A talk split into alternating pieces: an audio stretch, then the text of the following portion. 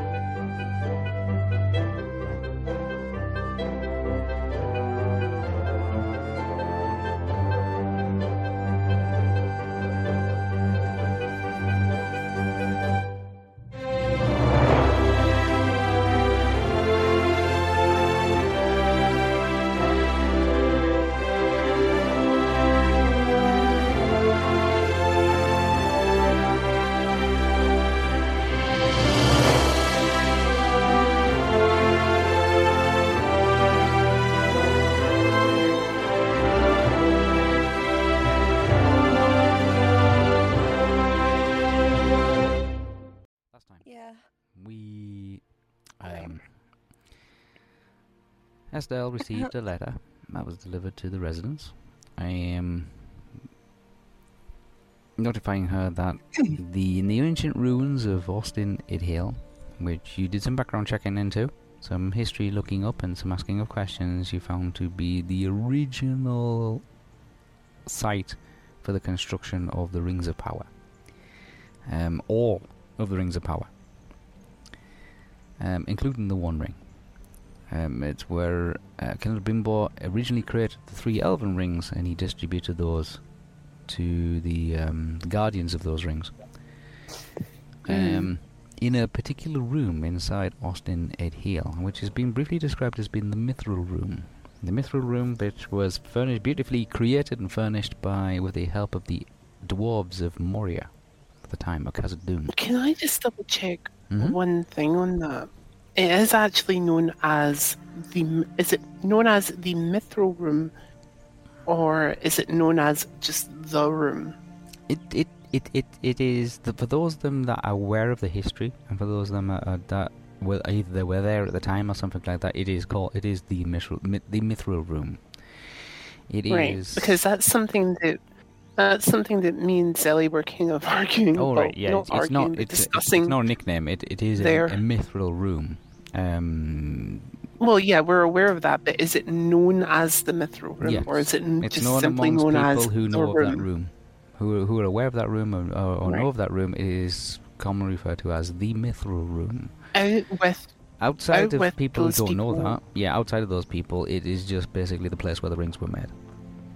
So in that case, then it would just be referred to as the room. The room, yeah, the room. When Okay. people people make reference to Ost-in-Edhil and and refer to the room, it is the room, or making reference to the mithril room, Celebrimbor's actual crafting center, a not just a room but a cathedral dedicated to um, the art of crafting, the art of smithing, um, devoted to Fëanor, um, who was the original crafter of the Silmarils.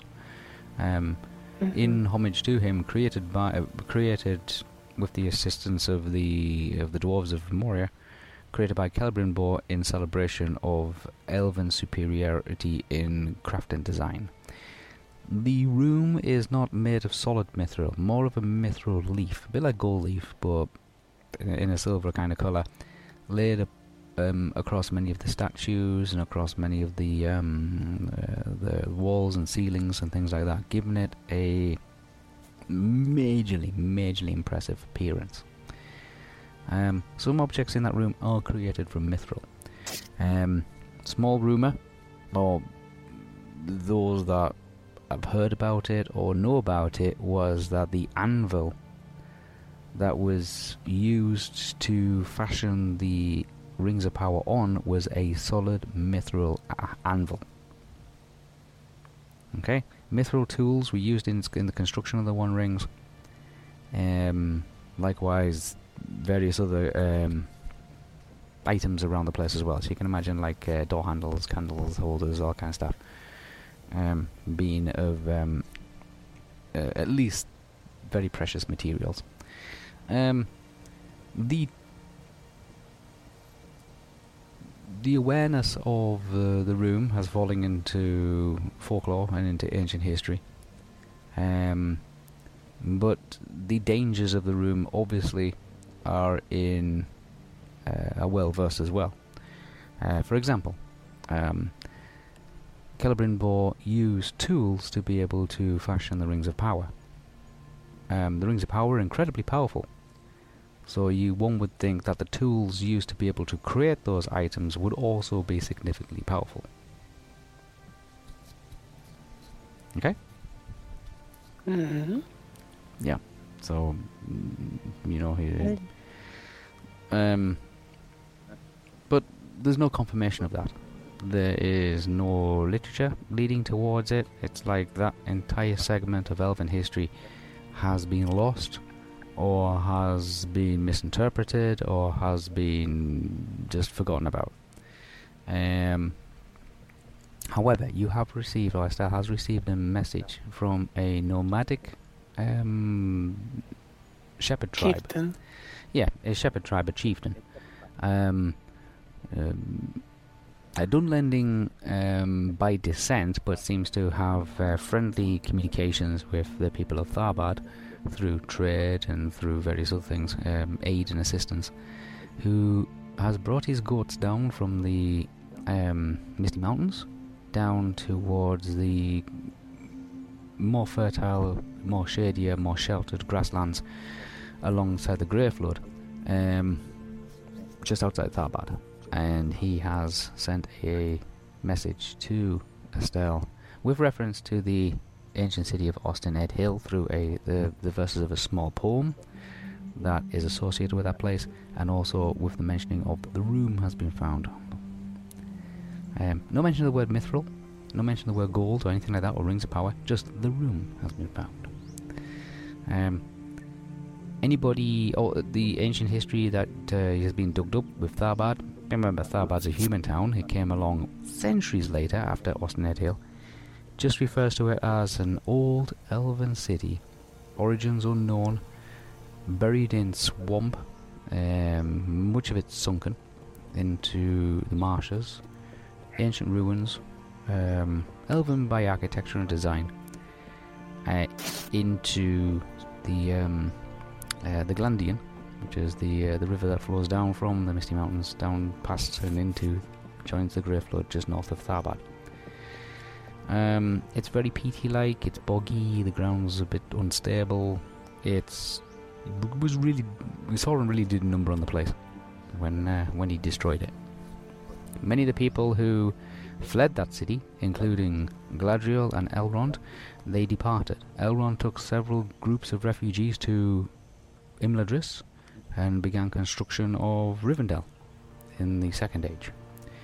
Um, Galadriel and uh, and her husband, uh, they escaped with the dwarves uh, into Moria, and they passed through Khazad Dûm to the other side of the Misty Mountains and um, set up the kingdom of Lorien.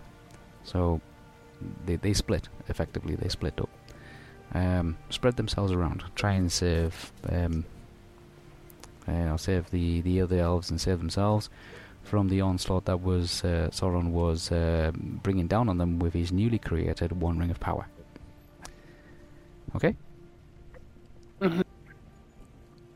Um, you had dinner, um, which started out quite pleasant and quite nice and fairly well and entertaining. Um, you got to taste some of Lily's cooking, um, a carrot cake, which was we though? Did we? um, which was created um, uniquely to the styles that Lily had spent most of her life growing up with and um, uh, adopting. Um, comprising of actual real carrot, uh, chunks of carrot. Um, given the fact that that's what it loosely interpreted her way to. Um, and uh, this is on the back of her making the preparations ready for Estelle to be able to use the golden candle to be able to communicate with Aragorn at least. Um, it would extend her dream senses to a thousand miles uh, at maximum. Um, but she did point out that it can only be used once, once it was lit, and it would only use for one spell. Um, you were spending some time um, going over the preparations for what you wanted to commu- communicate with Elrond with regards to the wedding and to regards to preparations and arrival and, and that sort of stuff. Um, and maybe ask him some questions as well. And you were going over preparations of being able to communicate with either Aragorn or Arwen, um, who you would probably want to notify of um, the wedding arrangements and things like that. You might also want to speak to them because they might have some information in reference to uh, Ost-in-Edhil or to other things that were happening during the dinner. I need to ask them Mhm. to invite the King of Rohan and his wife. Well, yeah, you need to get a few messages out to people. Time is of the essence. You have two weeks, uh, two weeks and a bit, to um, or two weeks at least to Winterfest. Um, the Winter Festival, um, that um, is celebrated in different styles and fashions, but along the same lines. Basically, it's the end of the year, um, the shortest night, um, and it's celebrated when the moon is the fullest during that period.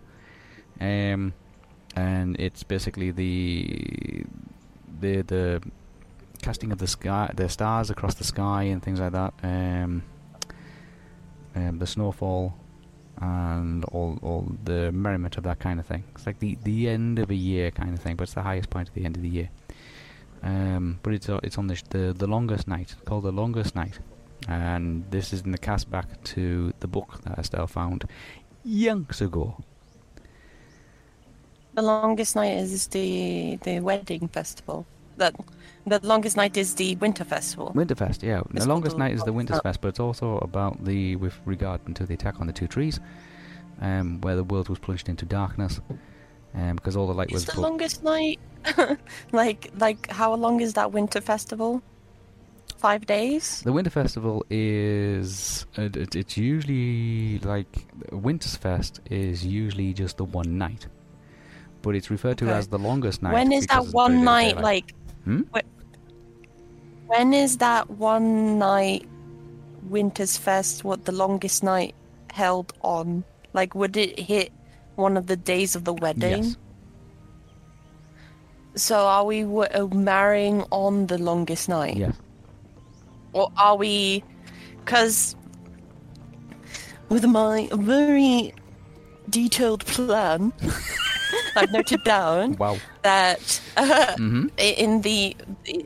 Well, it can be longer, but technically the short is, is three days It's three days. Yeah, you have the wedding. the pre-day, the wedding day, and then you have the after celebration. kind of thing. oh. it's like past, present, and future, all that kind of thing. Yeah. Yeah. Oh, uh, yes. So The longest night would be the uh, present. um, I'm, my question is, hmm uh, um, which can can be like Estelle asking for Nostra about it as well, but like uh, um, uh, the would the the longest uh, because there's three days. Uh, the first day is called the day of night. Yes. Is that when it lands on Which is the day of night? Is that the first one? the longest night? Because it finds it fitting if the longest night is on the day of night. It's the day of night, the day of dawn. Is it the day? The first day, the first day is the day of night. Yeah. because this is the first day is That's- the day of the night. Yeah. Then the second day is the day of light, Yeah. and then the third day is the day of dawning. That's right. Yeah. So the longest night So which is day is it actually on day two. The day of night that you're referring to um, Mhm. is the wedding ceremony. It's it's part of the wedding ceremony, not the actual calendar. Well, it's it's it's basically them getting their betrothal rings. That's right. The day of day night. of yeah, night. that that that's the longest night. That's where they they have their little like private chat. yeah, We're that's like the day of night, behind, yeah. but they're having their little like chat in the Yeah, altar and yeah, whatever. that's- that's and betrothal be like, day. oh, what are we're gonna do for our future? Get our betrothal rings. That's the betrothal day. Yeah, the day the long the, the the day of night is the betrothal day. Um, it's the day before Then the wedding longest night. ceremony is on the. Okay. On the calendar. And then the the wedding. Yeah, ceremony. the wedding ceremony is on winter's and then there's. Yeah. Yeah. Okay, then I'll note that down. Yeah. That it's So if you can imagine, you've got Christmas Eve. take- Uh, uh, if we go on the Gregorian calendar, it's Christmas Eve, Christmas Day, Boxing Day. Okay. held on Okay. the the- longest night. The longest night, yeah, which is on the Elven calendar, which is the the shortest hour of daylight, the shortest hours of daylight. Yeah, so it's it, So it would it be thematic if the day of light, when they actually get married, is like the only period of time where there is a little bit of light in yeah, that there's day? a little bit of light. Yeah, there's, there's not much daylight. There's something like like six, Have the six wedding seven ceremony in the light and then it just gets and then dark we'll party for the all the evening. Yeah, it's a long. It's, it's got the longest night, but the longest night's also in reference to the the attack on the two trees, where um, the light was taken from the world, um, and you know the story of how Morgoth took the Silmarils and naffed off back to Middle Earth, and then they, all the elves decided to chase after him, with Fëanor, Fëanor wanting the Silmarils back. Um, the longest night, uh, longest night. Which, if you those people that are listening all the way from the beginning would know that that, that is one of the books that Estelle found right at the beginning of this story on the way to Rivendell.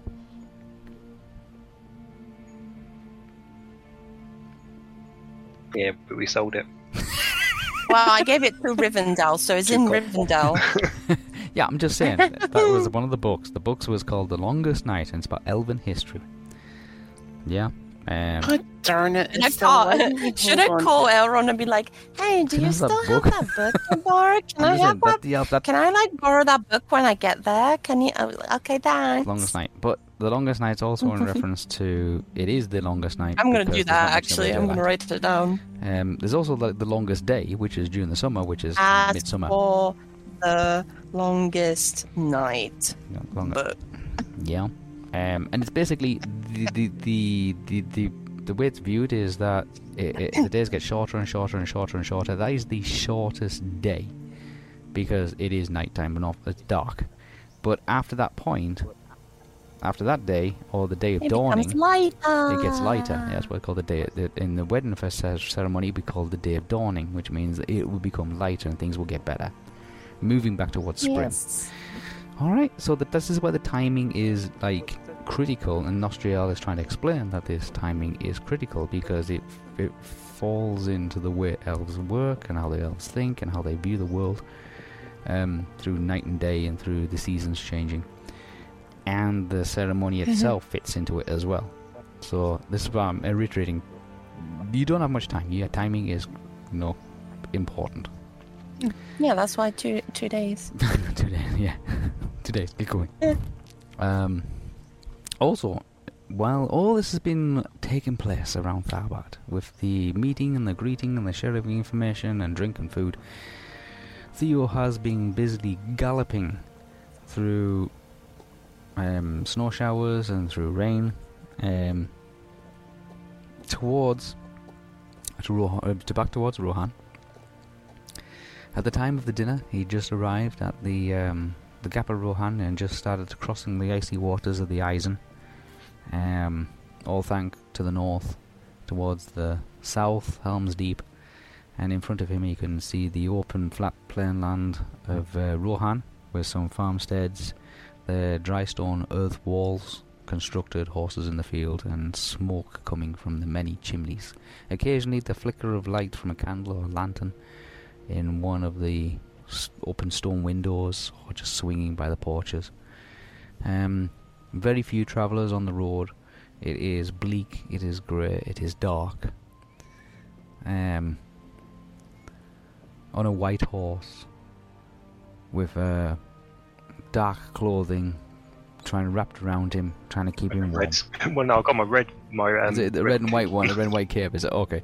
The red and white cape wrapped around him there, looking um, just a simple dark. I don't look like I look like a right weirdo in a stranger. It's a white horse, and there's that guy wrapped his cape around his face, and that's like, yeah. Yeah, um, It's red and it's white. shame It's like, there's yeah, nobody around to actually see it. Yeah, yeah. There's, there's nobody around to be able to witness it. Um, Not only that, they only see it for a brief, like a little second by the horse. yeah, the horse is just absolutely flooring it, kind of thing. Um, you did cast some magic on the horse to be able to make, you know, make uh, make further ground. Um, Yeah, um, and be able to make it to your destination so much quicker.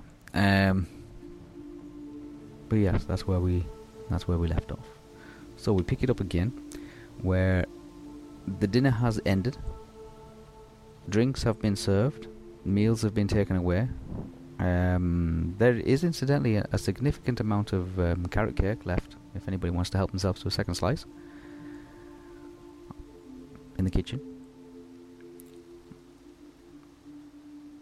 pleasantries have been shared, although the tension between Nostriel and um, Arafia, Estelle's mum, is um, touchy, Hmm. edgy at best. Freya and boy. Olwe tend to be um, just like taking in the moment. Um, this is an opportunity for everybody to be able to get to know a little bit about each other, obviously, because they will be traveling with each other and possibly staying with each other in uh, in Rivendell. Um, one of those little things that has been slightly overlooked is accommodation, not during the travel, but also in Rivendell. Um, some people may be required. Add to the list. I've that to the list. accommodation. Um, you might be sharing rooms. um, there's going to be many guests at Rivendell, and uh, Rivendell's not an infinite amount of space, so people may be asked to bunk up together. We can bank up to de- uh, together teamed, can't we? All we I mean, mentioned. do elves really need that many rooms? Because they don't really sleep. So all they're going to do is just sit in the rooms. They can just sit in the hallway. A room just for elves meditating. like make the, the normal hall and just turn all the chairs inwards. That can It never is be quite too large. Yeah, far. you, They're you get- can So slip they're off getting and- changed outside then. Yeah, but but we're talking like there's going to be a lot of people from different families all wanting to. But we'll lend them a room for changing occasionally. But Okay. Um, but people who are staying, not just um, sleeping, but like, like staying over and things like that, then they will be um, there. There's not an infinite amount of room, so they might need. Require one to room for share. luggage, one room for elves. you may require to share. Accommodation might be something that needs to be addressed. That's what I'm saying. Okay, someone else for Estelle to think about, because after all, she's been nominated to be the uh, the wedding planner. I only share with women. Wow. That just, I don't know what to feel. I don't know what to respond to that. I feel My just household is I only just share women. with women. What do you share, my man? Um, My entire house is just filled with women. okay, then you'll know then you'll know to put the toilet seat down. Um, I'm going to take this Seats? opportunity to go and speak to. Some people have moved Um, away from the table and now standing around the I'm room. going to I'm going to go drinking. take the Mhm. opportunity to speak to Arafi. Okay. She's Um, I would, I would be with her. yeah, most you'd be the spending time, most so- of the time with her. You'd be showing her some of the portraits and the likes of. Super happy. hmm um, I Mhm. approach with. Uh, well, what is Lauren doing first and foremost? What is she, what's she doing? Other than probably getting over the shock of Lily's cake. Um, she didn't really comment an awful lot on Lily's cake. Um, there, Uh, yeah, there, I did tell her she didn't need to eat there, it. So. there was a couple of house staff going around with um, uh, a, a drinks in like a, a a jug, so to speak, with some wine in it, and going around and just making sure everybody's got a glass of wine at least filled.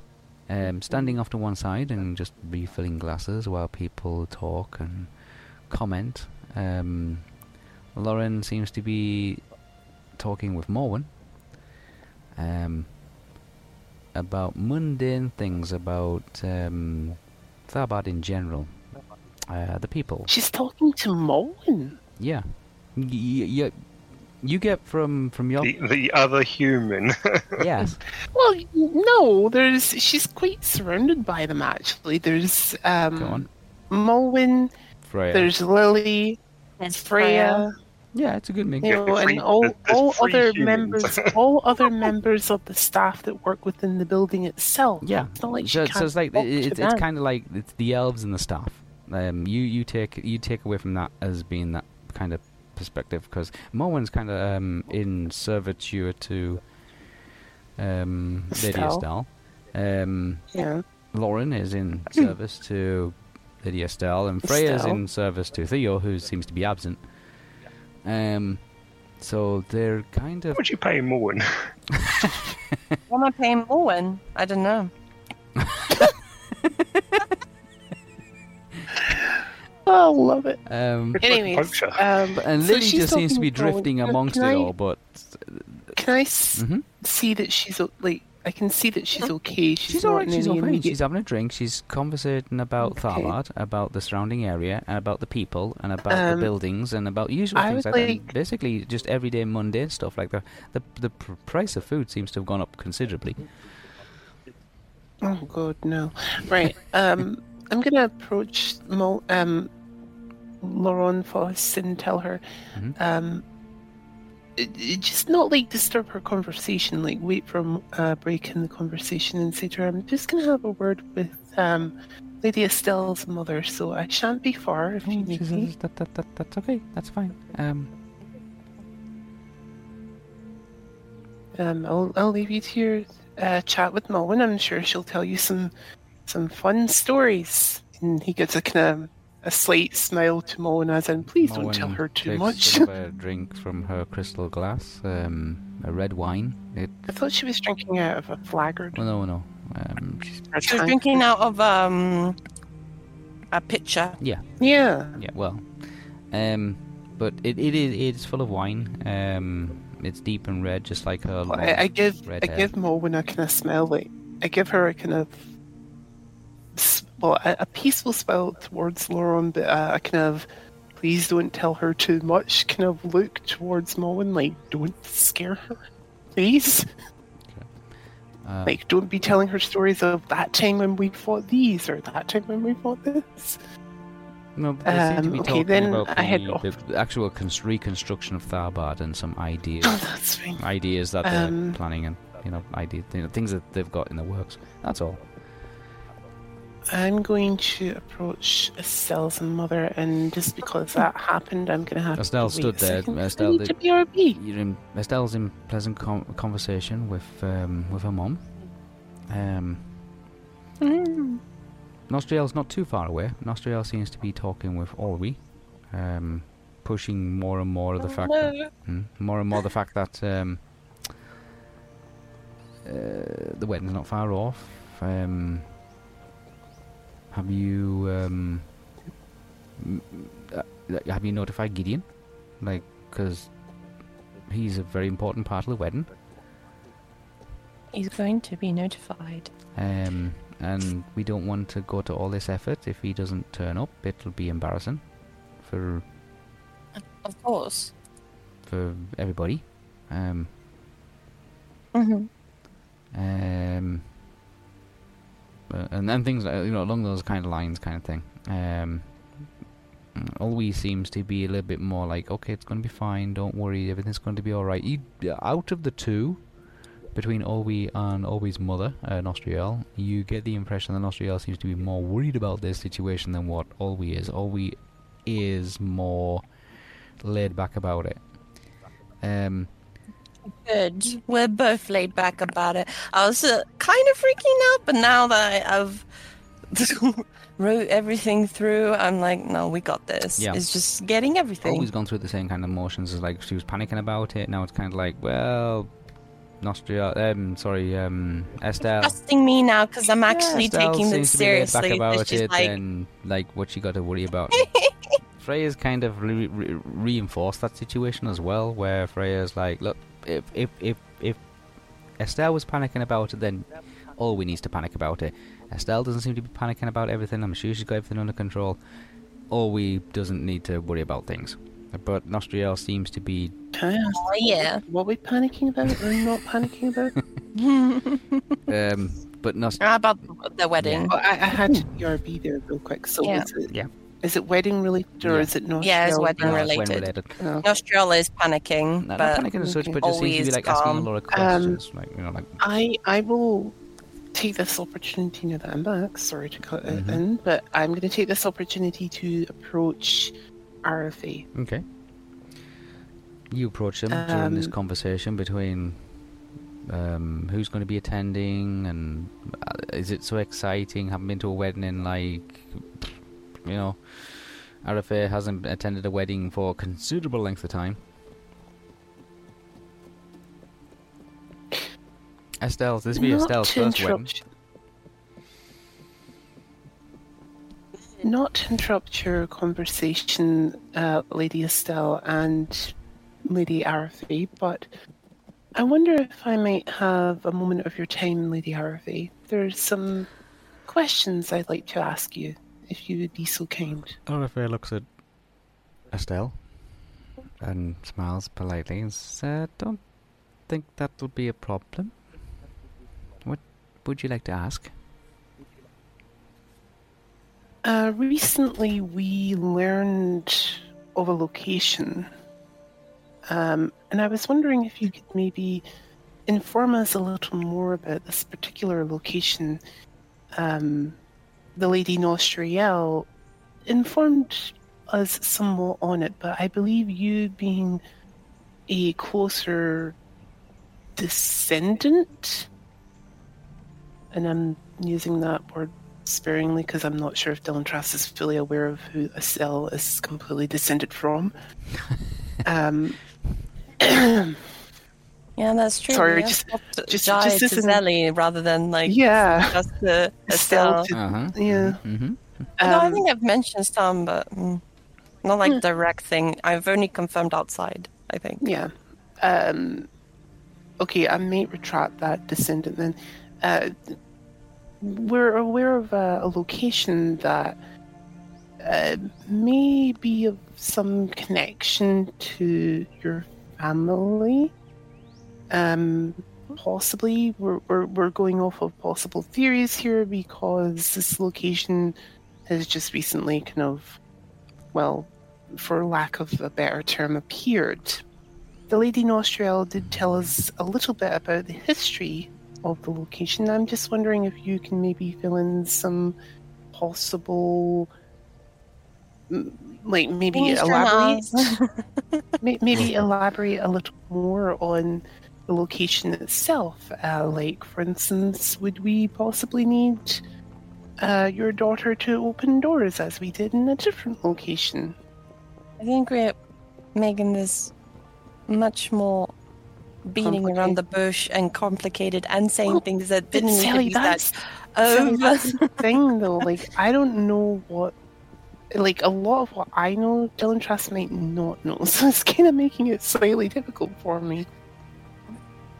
You know, like, I don't know if Dylan Trask knows that. Dylan Trust wouldn't. Um, Dylan Yeah, Trust I, am saying in character though, like Estelle's like, Alright, well, then you're the one with all the information. You should start kind of filling the bricks, you know? the bricks. Okay. no, it's just- Um, I think what he's trying to say, because he is not sure where to go with this on, on the whole thing, it, we were wondering um, if uh, some, uh, if you know stuff about, in your experience, uh, or even uh, uh, uh, have more information about uh, uh, Mm-hmm. a region. A region. no, it's not. Not that place. Is it that place. Austin, er, Austin, Eran, uh, Austin, Eran. Oh, Ost Il- in Edil. Edil. Sorry. Austin Edil. Um, Ost, Ost in Ed Hill. Um, It's in our Eregion, but loosely translates to uh, City of the Elves. O- Ost means Yeah. city. Yes, in means oh, it's of. like of my family. Family has has has you know. Yeah, Ed, Ed, uh, as in like elder, or um, yeah, or Ed. It m- m- means elven. Mean basically mean so Edil means the elven place or city of the elves. Okay. Like to the side corner, not into the main event mm, the corner to just Is us. Ed, Edil spelled E E D? H H I L. H-I-L. Yeah, Ed Hill. Yeah, Mm-hmm. Just double checking because my Ost notes in are slightly. Ed Hill means uh, city of the elves. Ost means basically, have you seen like um Oscaruth or anything like that, or Ost Toros or like Okay, that? so- it means city. s- still slightly beating about the bush, Dylan Trask just going to says to her, um, we're wondering what you can tell us about Os, um, Austin Ed, Ed Herrell. Yeah, Ed, Ed Hill. Just E D what I H just- Ed Hill. Yeah. that's what I just corrected myself on Yeah, saying. Austin Ed Hill. Um, well, ancient, ancient city. Um, He kind of then, uh, before she fully gets into detail of what we might have already covered, he mentions to her what Nostriel had told them when we kind of asked her about it. mhm. Um, and we were just hoping that you can maybe um, add anything to what Lady Um, Nostriel has already Nothing- told us. She can't really add much more to it apart from it is a city from before her time. Um, Mm. We're talking like early second. Are you aware of like any of your like um older family members that may have No, uh, contributed to that place? No. Mm, no. Um, Are you are you possibly aware of any parts of that city that your family would only have access to, or your descendants would only have access to? no. As far as she's concerned, the city again. Nostriel explained this. The city was destroyed. The uh, any reference to the room was lost to time. The place was. I mean, we're talking about destruction, like down to the down to the bricks. Um, hmm obviously things were lost, um, but it sunk. A, a, a good portion of it was sunk, driven down into the earth. That's the way she describes it. It's been driven down into the earth, like a swamp grew around it. It's sunk. If we were It's to if we were to visit this particular location and maybe do a tiny bit of exploring, would there be a possibility that we could end up in a part of that city that and he kind of references the same location that Estelle did all the opening of doors Um, and asks, is, is is there anything like that that you know of, or maybe you've heard murmurs of? There's obviously rooms that are sealed off, or areas that are sealed off, um, for for multiple purposes, protection mostly. Um, maybe to protect the people going in, Is or there protect the any people coming in. particular- In which case, he then kind of rephrases the question to: Is there any particular charms or spells that you might know of that would have been word- used there? Um, the word charms were used, um, and again she makes reference to the charms that were placed on the doors of Moria. Um, Okay. you know, um, they were elven charms. She knows that stuff. Sorry. She knows that stuff. Uh, the doors to Moria. The do- when the, when the door to Moria was sealed up, and the elven charm. It wasn't a dwarven charm that was placed on it. It was an elven charm that was placed on it. Um, Mhm. When the door to Moria was sealed up, uh, it was an elven um, charm seal. Um, though that seal on the to Moria was placed by the elves that lived in Ost-in-Edhil. So, if you're asking would there be any charms on any areas inside Aus- the ruins of Ost-in-Edhil? Likelihood is they had the ability because the to Moria was sealed by the elves that from Ost-in-Edhil. So they did definitely have the ability.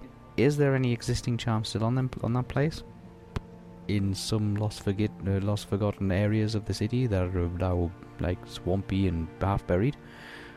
Possibly. The, a lot of people do avoid the area. It is a, a an area of um, uh, sorrowfulness, especially for the elves. They lost a major city there. They also lost a lot of elves, and a lot of not just like random elves, a lot of significant elves. Main one being the creators of the Rings of Power. Sauron did do a big number on that city. Yep. She does reflect on the the similarities to the sinking of the island of Numenor for the Numenoreans, how they lost their city, their homeland, to the similarities of Ost-in-Edhil when Sauron decided to like drive that down into the ground and then use the rivers around it to cover it with water and to swamp it.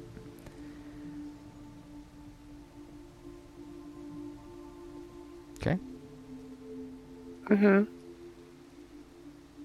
But it is ancient history. It is early second age stuff. You're now like bordering into the fourth age now. Not quite in, but you know what I mean. Um, you're bordering into the end of the third age, beginning of the fourth age. Um, and these ages are four, f- I mean, I figured four that, five thousand that years each. Estelle's mother wouldn't know. No, but stories do exist. Tales of um, obviously of of significant importance, like the creation of the Rings of Power, do last longer than general things like oh, there's a guy who used to live down there, kind of thing, or and all that kind of stuff. Um, the more fanciful and flavor flavorful stories seem to last longer than the mundane, everyday ones. Um, but she does tell you that the elves that used to live there migrated to two locations. They migrated through the pass of Khazad-dûm to Lorien and set up Lorien, were under the leadership of Galadriel, and another group led by Elrond took refugees from Ost-in-Edhil and they migrated north to the Vale of Imladris and created Rivendell. Sorry, would she happen to know what kind of charms would be used there No, if we did come up against anything like that. no. that? But the likelihood is they could be similar to the ones that were used to seal the doors of Moria. Hmm. Yeah, I, I figured her mo- mother wouldn't know. Yeah. Would there be any charms? They certainly had the ability, and she used that as a as an ex- explanation point. You know how they sealed the doors of Moria up. Um, elves did it. Dwarves didn't do it. Dwarves made the door, and they tunneled it out, but they didn't seal it. Elves sealed it. It was an elven seal that was on the doors of Moria, and that would that was laid there by the elves from Ost-in-Edhil. Okay. Okay. Um, in, that, in which case, I'd like to thank you, Lady no, Araby. mm, um, yeah, for very, very, your very, well, very, very welcome. a Um, really good question. Um, she doesn't quite often get to recite history, um, although it's probably a lot older than than she is. That- With that, she Mm. looks across to Nostriel.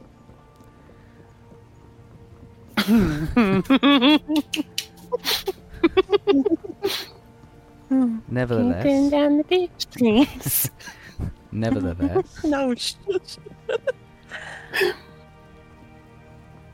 it's still part of our ancestry.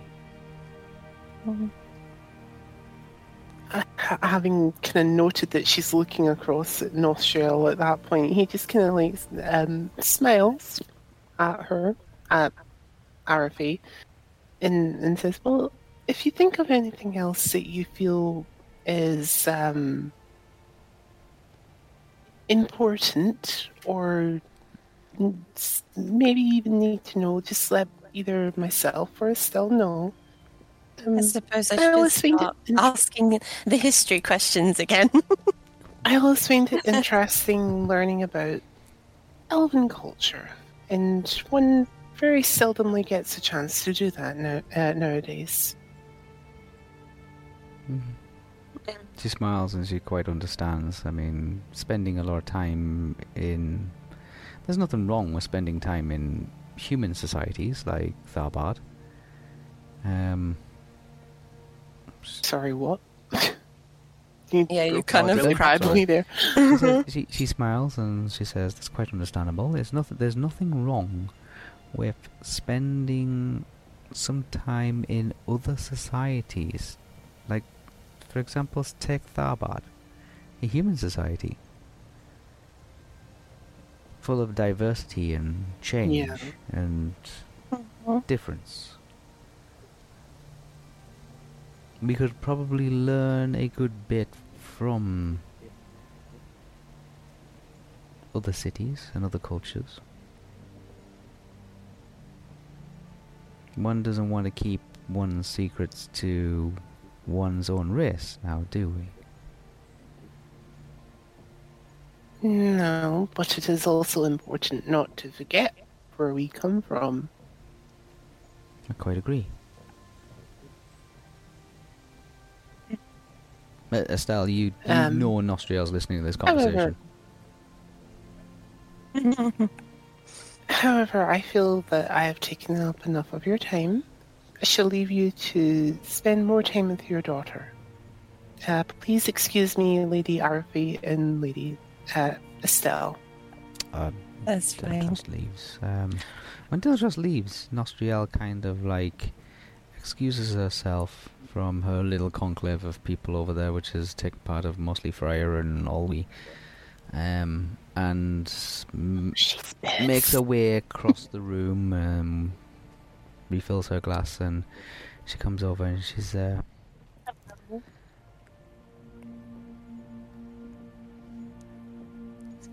I just was wondering, Estelle, um, after you leave Rivendell, will you be travelling westward with the elves?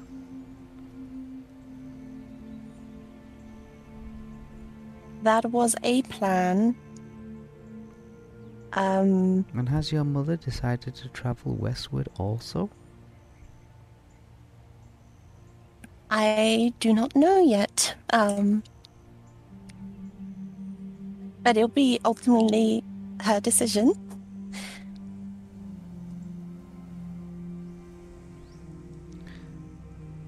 Arafir um, Mother? kind of smiles politely and she says, Oh, I'm sure there's a boat with my name on it somewhere. What? you went so fast after what? Did I? She says, Oh, Yeah, the audio was like, uh, so. And. I was like, what? she says, Oh, oh, I'm sure there's a boat with my name on it somewhere. Or waiting for me somewhere.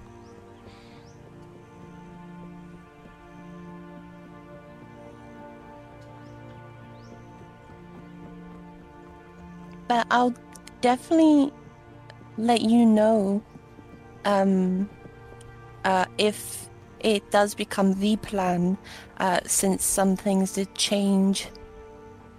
It is always changing. Every single day there's something new. So um, uh, I would be hoping to finalize if that's what we're going.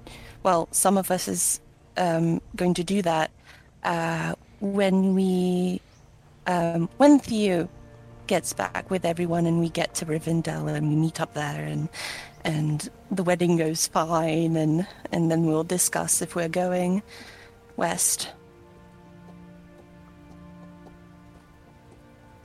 Very well. Now tell me, how far have we gotten with the invitations? I just uh, will need to. Um, I already have everything set to uh, get at least. Um, I know you're worried about if the groom's not going to come. He's going to get his message, or at least um, um, through uh, uh, King Aragorn and uh, Lady Arwen, Ah, and, and potentially very good. everyone from there within within the two days. Hopefully, they'll get notified I look forward. in the next night. was I look forward to. I look forward to seeing them again. hmm So hopefully they'll be able to come with everyone from that side of the the earth. the lands. Middle Earth. Yeah, that that region. Yeah, from from far off, far off lands. Yes. Um, Lands oh, of the. interesting. Um, well. I, I look forward to meeting them again. Hmm Yeah. Uh, says, mentions that she's looking forward to seeing Arwen again. It's been a long time since she's seen Arwen. They have much to talk Mhm. about. So much gossip. Oh, I bet. Yeah. Um, so much gossip. Mhm. So many stories to tell. Um, Nostriel points out to Olwe that there will be very little time for gossip and for chatting. There's much to plan, much to arrange, and things need to be organised. And besides, there's so many more other people that be wanting to meet her daughter. I'm sure there'll be enough time for for it because you know, um, the whole planning stuff. At least we got. I've ticked some off, and also, um, you know, I would need to uh, gain communication with Elrond and Mhm. make sure of the other things to be finalized. So we're fine. I think we're fine. In terms of how we had to uh, kind of Pleased to hear it. rush this, we're fine, actually. Hmm. So if if she'd known about it earlier or sooner, or somebody had given her the you know the heads up, then we could have planned things a little bit sooner. I mean, it kind of um, She knows how. was Mm. made into a topic not that long ago, and we weren't even. Um, No, she kind of. She's not When- directing that this, this remark to you. She's directing it more towards Olwe for not telling her the situation years ago. Yeah. But you get the impression that she leaves that leads that blame on Elrond and the way Elrond kind of runs his household. oh, oh, snap! Sorry, You can but that take- sounds. You can that- take it up with Elrond. Oh my god! Yeah, that, That's the like, impression that you get sounds from incredibly, that. sounds incredibly like snitty of her. No, Again, tone down the bit. I'm not gonna say that. I can think it though. You- but get the At this point, I'd be telling her I mean, like, because 'cause it's like We're talking about Arwen and down Aragorn here. Like, like, oh, Arwen's kind of like a bit of a rebel kind of thing, and like going with a human kind of thing eventually, rather than. Are you, are you kind of- trying to say that Arwen? I mean, I'm still gonna pardon them in my own way to But- Nostriel. And, and- Are you trying to say that like is sorry, hold up. I Mhm. want to just establish something. Are you trying to say that Arwen is the rebel of the family? Do you not think so? Like the kind of No. I think Arwen's actually one of the better ones of the whole family.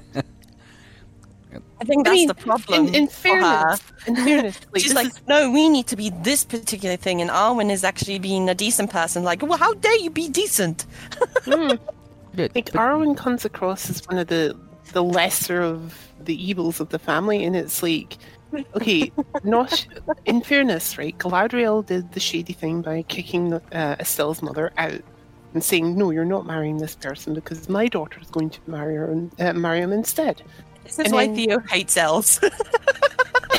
But then it's Yeah. like Nostriel just gets real bitchy around Estelle's mum.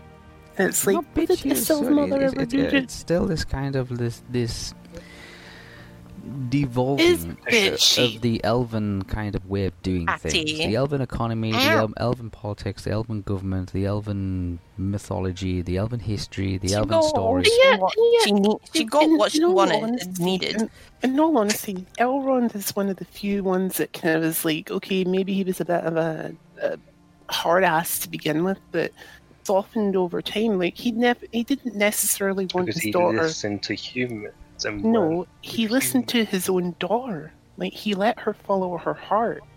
Eventually. Oh, he didn't really. Not, not. Yeah, that's the thing. Yeah. It's like, Oh, he he- did them he because he was. softened over time because he saw how humans lived as well.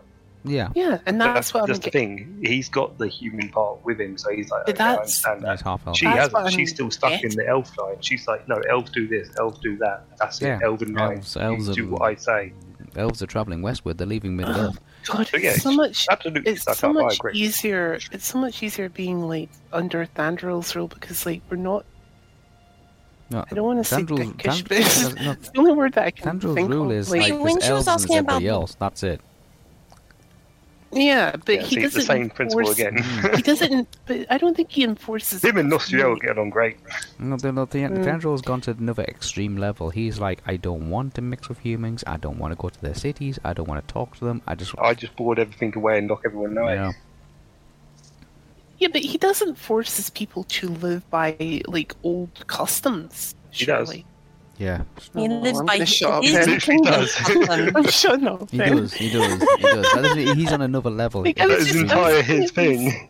I was looking at these three elven rulers and just thinking, okay, the Oh. like, the lesser of the three seems to be like Elrond and um.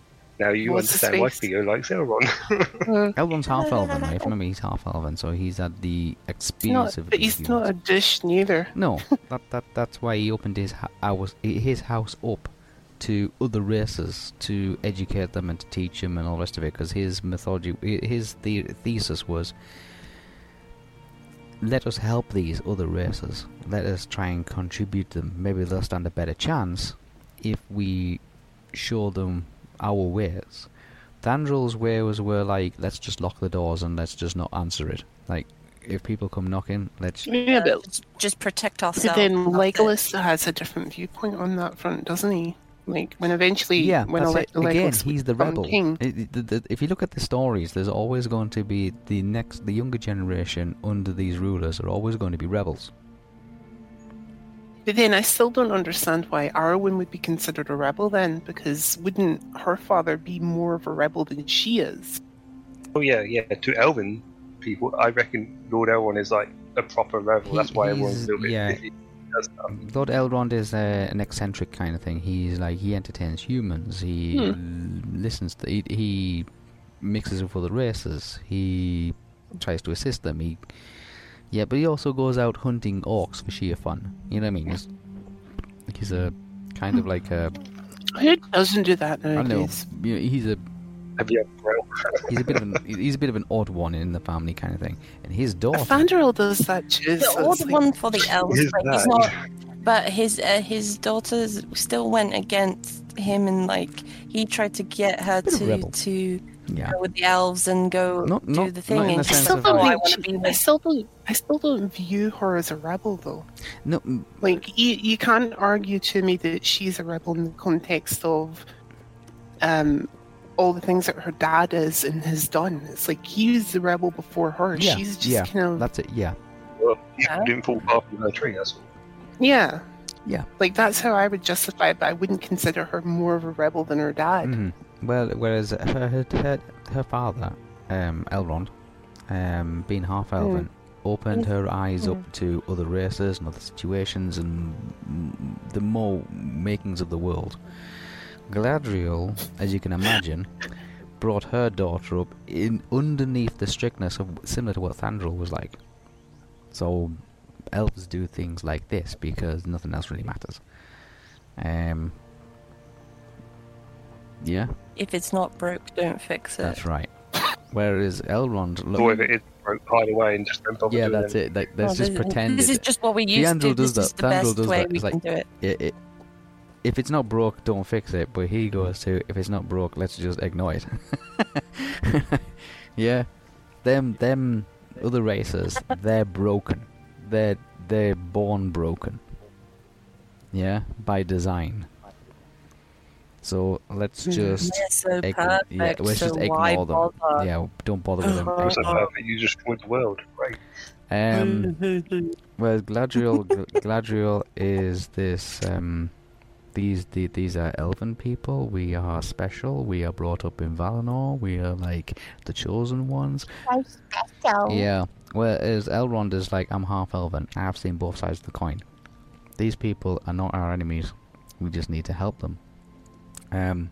And then my mother had to learn that when she traveled. Yeah. but the younger generation is always it, it across all the most of Tolkien's things. If you look at it, like Legolas kind of rebels against his father's wishes, kind of thing. Wanted to be able to go out and hang out with Aragorn, and all the rest of it. Arwen wanted to was in love with Aragorn, wanted to marry Aragorn, even though Aragorn tried to push her away several times. Um, to say you need to be with your own kind, you need to be with your with elves. Um, that is how the world works. Basically, the definition of rebel that Whisper's using is basically the ones that rejected who the others Their, their, to do what they culture, not their culture as such, but their lifestyle, their their upbringing, their morals, their ethics, their kind of like their things that they've been born into, which are thousands and thousands of years old. Their um, their hier- their hierarchy, so to speak, like uh, their lines of royalty. Okay, okay. This this is kind of verging on the side of more history lesson, which I think we should do after. Yeah, but you get the idea. you get the Um, idea, though. So you got um, Olwe, who is Yeah. like rebelling against like the the Real line, the Galadriel, Nostriel, and all that that lineage. You got, like I said, Legolas You've who's got, rebelling uh, against Thranduil's kind of line, and then you've got Arwen who seems to be rebelling against like What's her Riel part of her name? Do you think that the whole Thranduil thing would be different if his wife had survived and lived? that's similar to um, Because, Elrond like- because Elrond's wife was killed as well. So Yeah, but I get the feeling that the reason those guys are more in the case of Thranduil than Legolas, no, not well, Like- okay. Thranduil still is in like how I look at Thranduil in this particular instance would be that he's still mourning. He's never really come to terms with what had happened to his wife. Mhm. You know, and therefore can't see past his um anger or his loss. Yeah. Whereas Elrond is, while he's still angry about it, he's still, um, well, he's kind of also came to terms with it. Like Yeah. he copes with it, but it's the coping mechanism that you look at it and just go, mm, it's a little bit sus. You know, like maybe lay down the sword just for five minutes He still, and, he, and think about it he from still has that. He's the venting thing you're killing. off. Elrond still has that anger in him. That's why he goes hunting orcs every morning. Um, if when he goes out with his with Well, riding, yeah, he goes out doesn't- and hunts orcs. And It's his way of venting, But I it's his way of dealing with it. Whereas Thranduil cannot deal with it. A human way of dealing with it. It's so weird. Anyway, that's a, that's your Andrew- This is- more this is a like lot, yeah. he That's closes your- his closes his own emotions off, But so he's constantly hurting. Back to the story. That's Yeah. your, your Tolkien history for today, That's just the, uh, the, the the psychology of elves. Andrew needs to find a way to let it out. You can imagine. good- Let like, it out. Just let it go. Let it go. Let it go. yeah. um, Elven psychology 101. Can you imagine the like the Mm. Sitting there, the Thranduil laid there on the sofa saying, "Right, tell me your problems." oh, okay. 25 decades I'm later. RP that. Yeah. hang on, hang on, hang on. First word is, Hang on. well. Be- Well, better, it'll- better yet, better yet. Elven, you want Elven psychology? Nick, tune in next week when we talk about Galadriel's issues. Control issues. Yeah, that's it. They, they, they go back. They, these are things that go back. I've been with them and go back centuries and centuries and centuries. Um, Thanks for the Galadriel. you can't just look at it at face value. You have to look at the stuff behind that. couples, My Got family, you're getting the boot. couples therapy with Galadriel and her So husband. Nostriel, as you can see, you get the yeah. impression Nostriel's kind of very in her ways, in her i i doing what she has been doing, not just like for the last twenty or thirty years or so, but the last couple of thousand years or so, whatever. Yeah. Um, yeah. And now her daughter wanting to like just upset the apple cart, so to speak. You know, like roll the turn the boat over, and she, Just tip the thing yeah, and she's wanting to like marry Gideon, who's a Dundane, who happens to be what Aragorn is, like what Arwen's done, which points back to Elrond, and Elrond's always the black sheep of the family kind of thing. So this is a lot of like family politics kind of thing, which goes back years and years and years, which they're all going to be meeting together in Rivendell. So just giving you an idea, background story about, and this is this is what the atmosphere you're getting from being in the room. Uh, That there is this this thing uh, that holds them together, but or connects them. Um, you know, is something that's always been there. Um, and there's going to be other people there as well. Okay, so there's something that's eating away at them or niggling at them. And just like when you get in real life, when you get relatives, you know, like crazy old Uncle Bob turns up at somebody's wedding, um, the, the this is going to be happening at the wedding. So Nostriel's kind of a bit like edgy about it. Everybody else he seems to be pretty laid back about it, and Nostriel seems to be under the impression that always getting a little bit too laid back about it, and always excuses. So we went on this, Hmm? A tangent, even though I went on this tangent, even though I was trying to reply a what Nostriel thing, I'm technically trying to be a voice piece of defender of my mom, Elrond, Olwe. I know. Estelle just seems to find herself in the middle of it all, like being. taking it onto my own shoulders because I'm sort of like defending my mother on any a kind of a, every little poke she's Mm. done. I'm like, are you trying to be a bitch to my mother? How dare! I'm good at thumbed out. You don't touch my family. That's what that's, you, you feel as if I don't care what you've done for me. that's the way Estelle's feeling at the moment. She's like she's stuck in the middle of this like I'm not, micro not universe. like being overly angry because I know she's an everyone. ally and everything. and I don't want to, like, you know, Standing I don't want to be Mhm. beneath that stuff. You know, I'm trying to be respectful. Yeah, you're, trying, you're trying to like defending my point.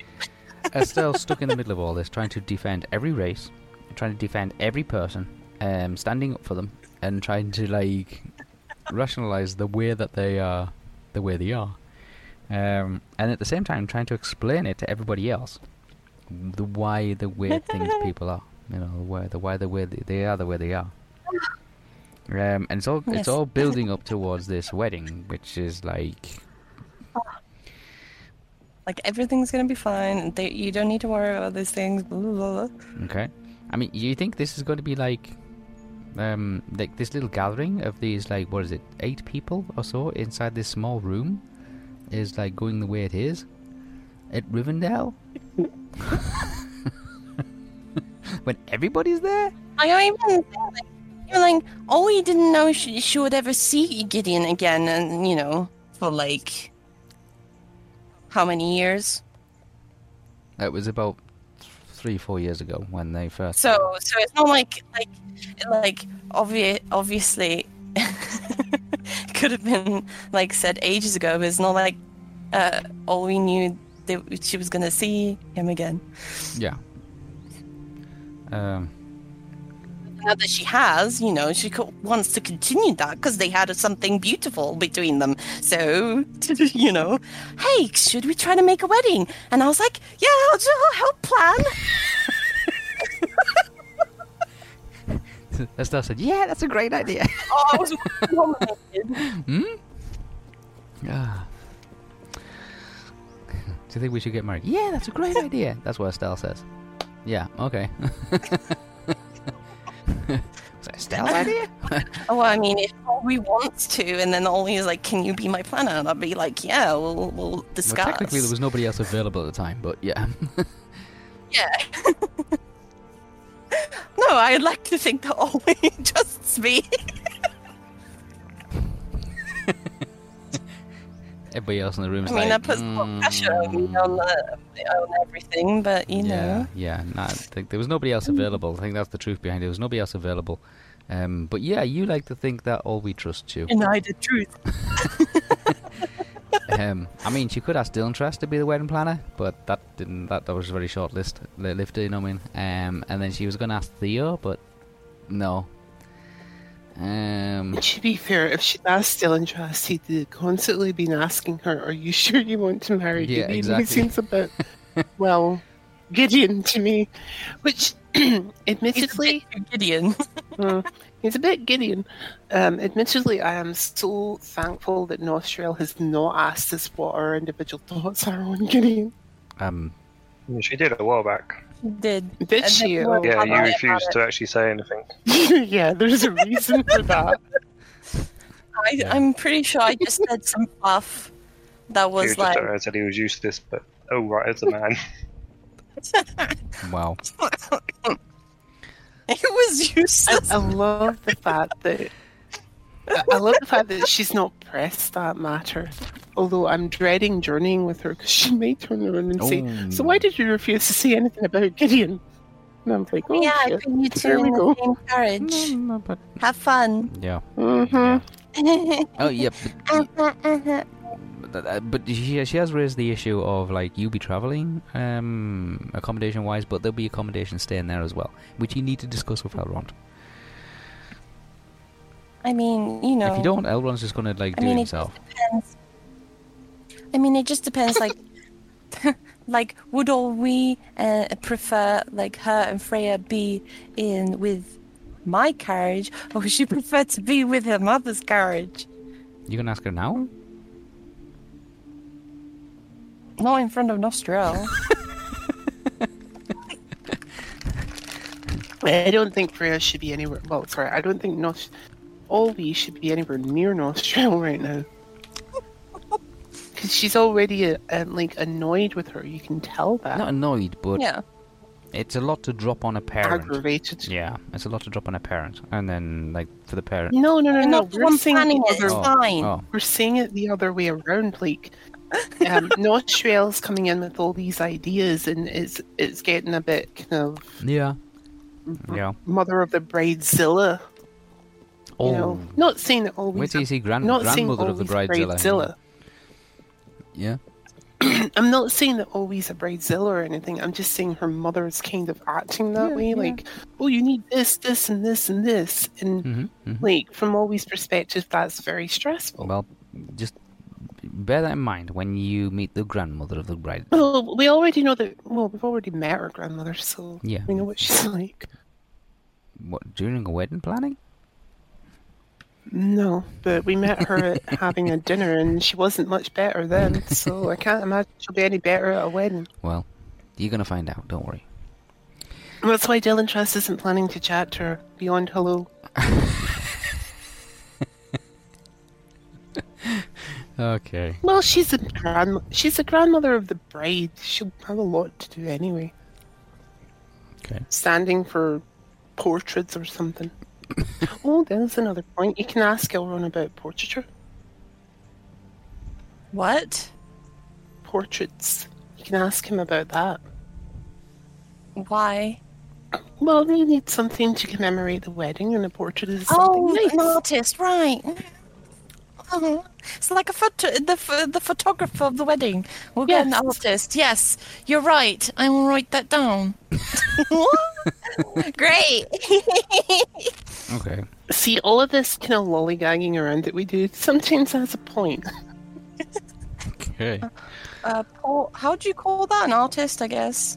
Yeah, just put down artists. Artist for the wedding to paint a picture to commemorate. are you are you saying this out loud? Carry on. I just Are you saying this out loud? no. Oh, okay. Just just wanted to know. That was all. I'm gonna go back over to Mulwyn and Laurent Okay. and just kind of catch up on what they're talking Yeah. about. Uh, the conversation for them Yeah, hasn't changed an awful lot. They're still talking about. Um, actually, they're talking about um, uh, how about during the winter. Yeah, and the effects it has on the people. It makes them feel a little bit more like down and a bit miserable and all the rest of it. It's not like s- um, not like um, spring and summer when there's a lot more people out and it's a little bit more colourful and things like that. And they're talking about that, but they do also reiterate that there's going to be the um, um, the precision of the torch bearer, the torch the torch bearers as well, which is a, a festival that takes place in Tharbad. Yeah. Hmm. Yeah, the Festival of Lights. Um, where entertainers and street entertainers and um, uh, what do you call it, like fire um, burners and things like that. They they they precision usually down Kings Row. Um, in this like um, nighttime festival kind of thing where they all carry lanterns and candles and burning torches and things like that. Yeah. Hmm. Um. Um. hmm Sorry, no, go ahead. No, I'm just saying that's that, that that's what they're talking about. They're talking about um, Oh. they're looking for. They're, well, obviously they're going to miss it because they won't be here. I will wait for. I will wait for a moment to interject. All right. Okay. Did I Um, still and- ever get Theo's letter from Lily? Well, there's the time to do it. No, Lily's about. Lily's like, um, yeah. I mean, I don't know about it, so I can't ask about it. That's why I'm asking out kind of of character. Oh, every so right, often, sorry. saying, Um, you know, no- I'm going to quickly say to Malwyn, okay. because I feel this is more of a pressing matter than Lily's letter at the moment. Mhm. Um, hmm there, I'm not sure if Estelle or Nostriel has told you, but you might want to, before we leave, have um, some guards or very skilled warriors uh, head to a specific location where Estelle has iced up a cave. I thought Um, they would have notified it, so I don't know if they dealt with it yet. I thought they were because they were supposed. They were. Right, They well, Dylan won Trance that- doesn't know this. That's kind of why he's Oh, telling okay. her. hmm Um, we found some orcs, and he, he kind of like quietly says that because he doesn't want to cause alarm in anyone. Um, they might need some, you know, encouragement to leave um, the area if you catch my drift. Okay, Moen nods. Um, and she mentions. Um, not sure if the yeah, Not sure if the Lady Estelle or Nostriel has told you that yet. they have been brute. if not, then They're aware of the situation in the old quarry. Um, there is a small group that set out um, the previous morning, um, heading towards that direction. Um, they've set up a base camp, and they're going to observe first to see what the situation is. Um, but they're quite capable of defending themselves. Um, they'll be replaced in a day or two with a relief platoon who are Mhm. going to because you can't leave them out there like for days on end. Obviously, it's freezing out there. of course, of course. But they are observing and they're just um, keeping an eye on the situation to see if their numbers increase or decrease, or if they do begin um, raiding again or attacking travellers. Although there's not many travellers, to be honest. Um, but you'll be assessed to the situation, or Lady Estelle will be assessed to the situation in the foreseeable future. Wonderful. Um, can I just ask out of uh, character real quick? Mhm. Do I know about Lily's letter or the Theo's letter that's in possession? Well, Lily's in possession of. Because I, I actually can't remember I don't think know Lily about mentioned. Did she mention a letter? I don't think She mentioned Theo something. mentioned. I don't know. It was some. Well, I'm not sure whether Lily told me or. Theo oh wait, did me. Theo tell me when I went out to him to when he before he left? I think he may have. I'm I not need- I sure need though. the- Lee, do you Because if he did, then I can actually ask her. Because like, it's just like- okay, the, the, the one person who can answer that question, Lee. Do you know when he gets back, Oh shit! When he gets back. yeah. I don't Well- think he's back. Yet. He's at BRB and he hasn't come back. Mm. I don't remember whether I know about it or whether you know about it. I'm assuming one of us knows about it. We'll find out. Okay. Lily knows about it. Well, obviously she has it, but we're trying to I don't know if anybody else out has told about it. So we'll wait and see. Yeah. Um, He's waiting for conversation. ev- Yeah, the, the conversation between people in the room seems to be very. Um, it, it's centered around the wedding itself. Um, just a few questions going backwards and forwards. Um, uh, nothing of any relevant importance or nothing that can't be changed or altered. Are you rolling? No, just for Lily's fun. um moving between person and person, drinking, picking up a few hors d'oeuvres um, that have been brought in on a plate. Stuffing them in her pocket, probably. Now you're not too sure what she shoved in her pockets, but If I really wanted to know, I could go find out. you don't know what she shoved in her, got in her pockets. Um, but she's listening intently to the conversations. Which ones? All of them. She, list, she seems to be moving, floating around between group, person, and other groups and people. And then, as the room seems to go quiet, people seem to be taking a sip from their wine. Lily, out of nowhere, spontaneously says, I've never been in a room so full of elves before.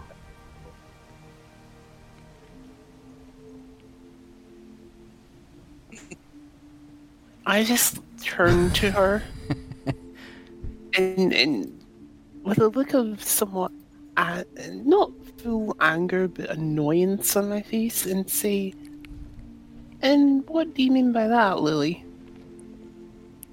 Exactly that.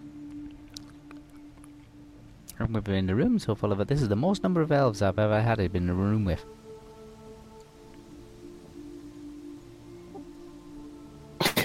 I looked in Nostriel, I looked to Arafi, Estelle, and Obi, and then just kind of take a, a slight breath and say, Just wait till you get to Rivendell.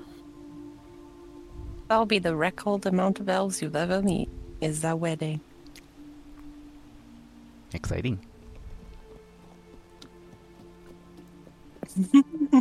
With that, the entire idea of wedding questioning and all that kind of stuff just seems to suddenly stop. What? I'm saying just with just with what Lily says and the remarks that she makes, like this is the biggest number of elves that she's ever been shared a room with. The talk of wedding and the talk of um, who's going to be doing what and who's staying where and how they're going to get there and all the rest of it just seems to spontaneously stop. It all stops. Yeah. Yeah.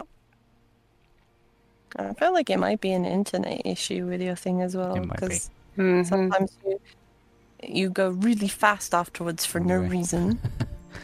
Um, I don't get it. But yeah, it, the um, the, the conversation seems to suddenly stop. Everybody seems to look around the room and look at each other. Look at Lily. Lily takes another drink. I'm just furrowed brows. You just what?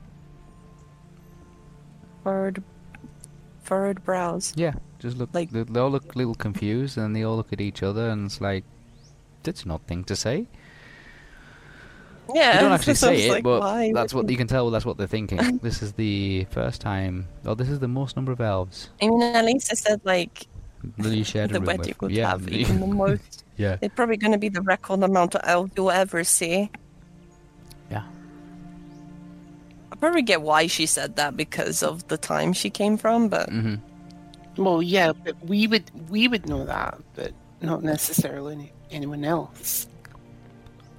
it's just a really odd thing to say at that moment in time. Yeah. Like, I don't think anyone needed to know that, but hey, hey here you go. Here's this pointless information you now know Yeah. Lily's good for at no particular reason except I just said it. Yep, Lily's great at just. That's Lily.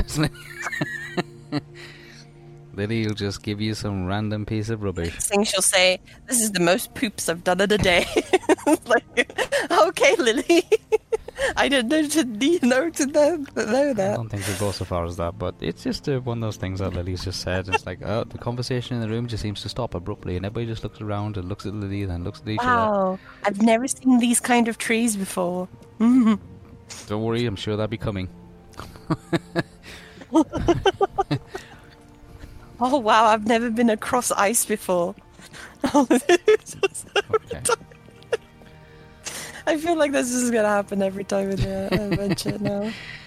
It might be, and that does go through your mind as you're looking at Lily, who seems to be staring at like the walls and the paintings, and as the light from the fire seems to illuminate and cast strange odd shadows, very tall shadows against the back wall. Um, the room seems to just go completely silent.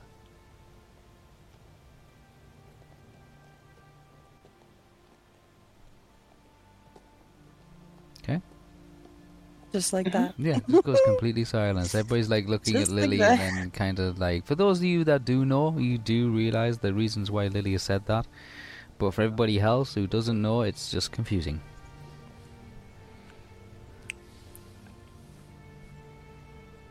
It's not the time the place to say it, basically. Hmm?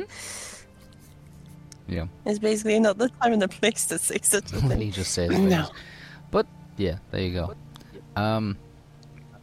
Now Lee's back. You can ask him his question. Hey, Oh,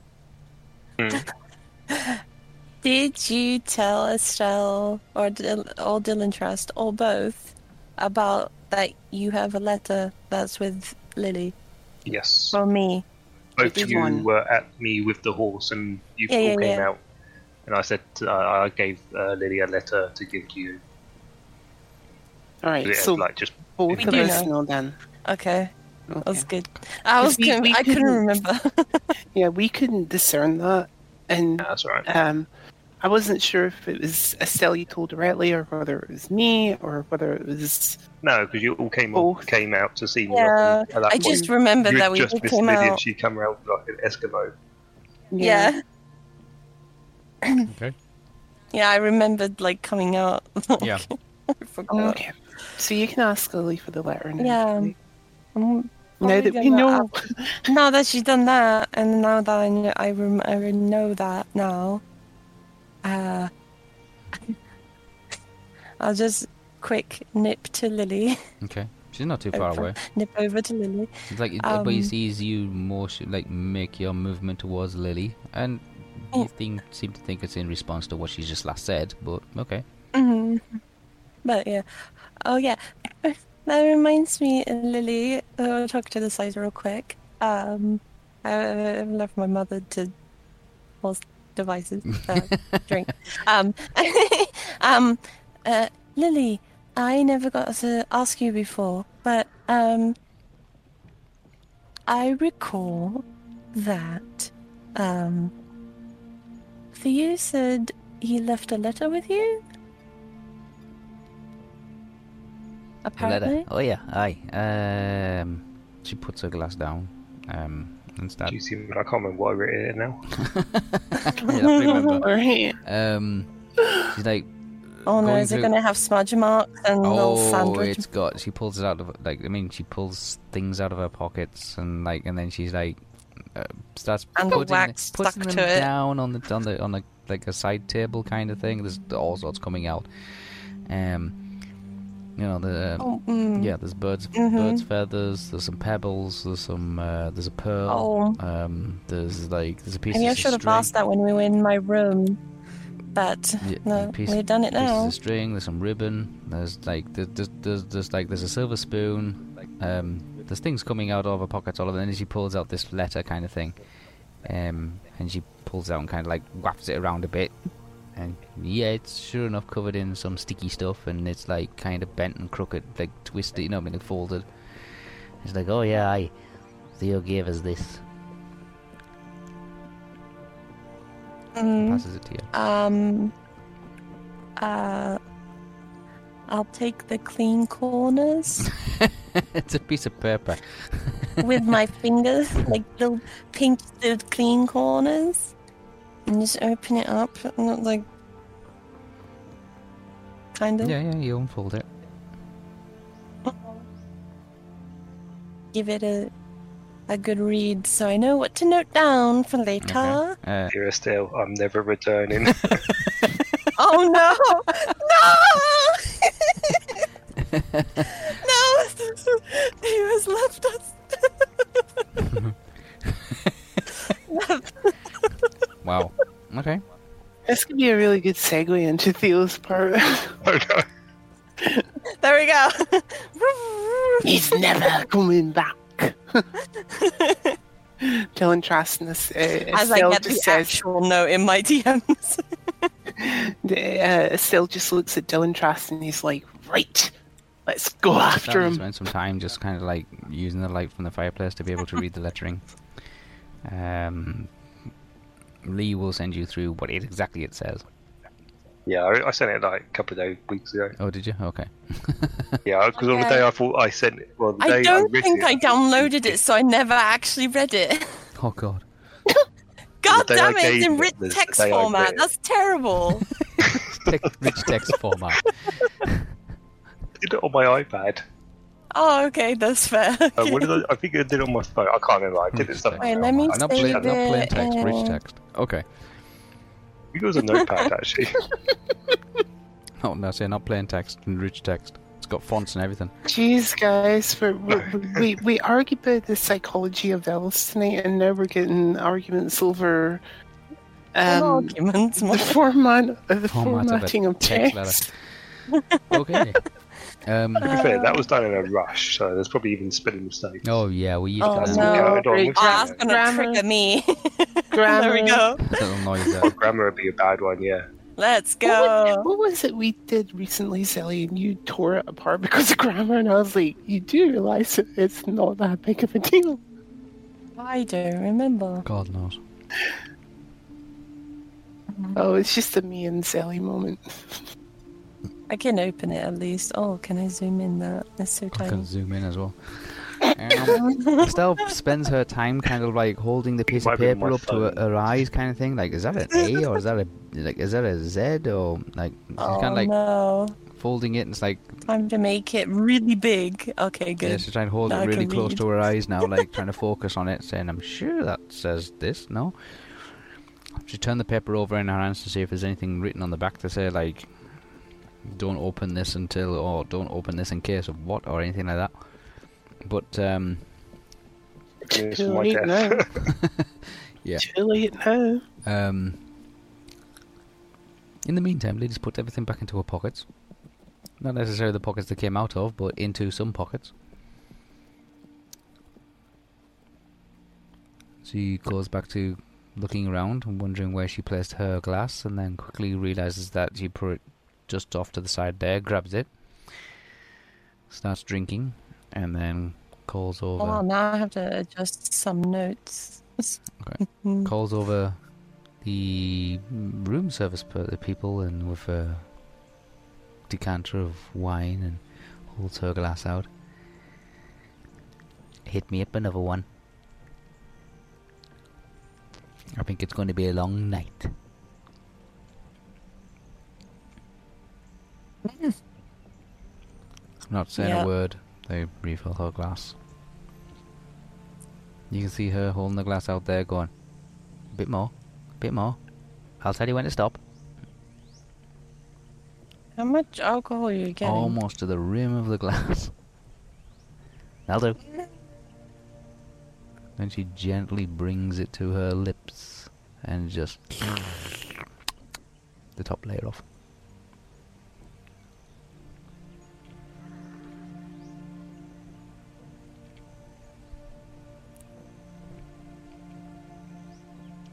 Oh, I put memory balls. Okay, it has to be crystal scriber balls. Okay.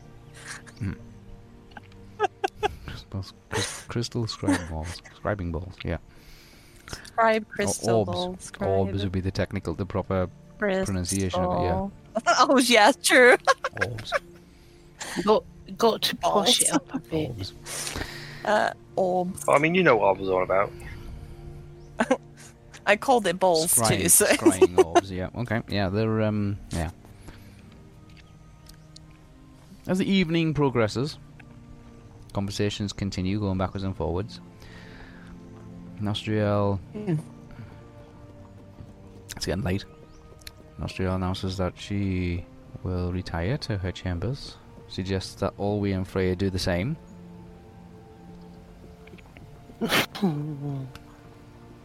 and that she bids you all good night and that she will see you again in the morning.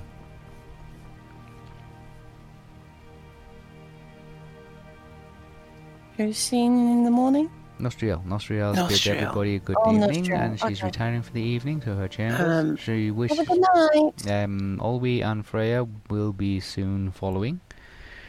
Um, they've had a busy day. I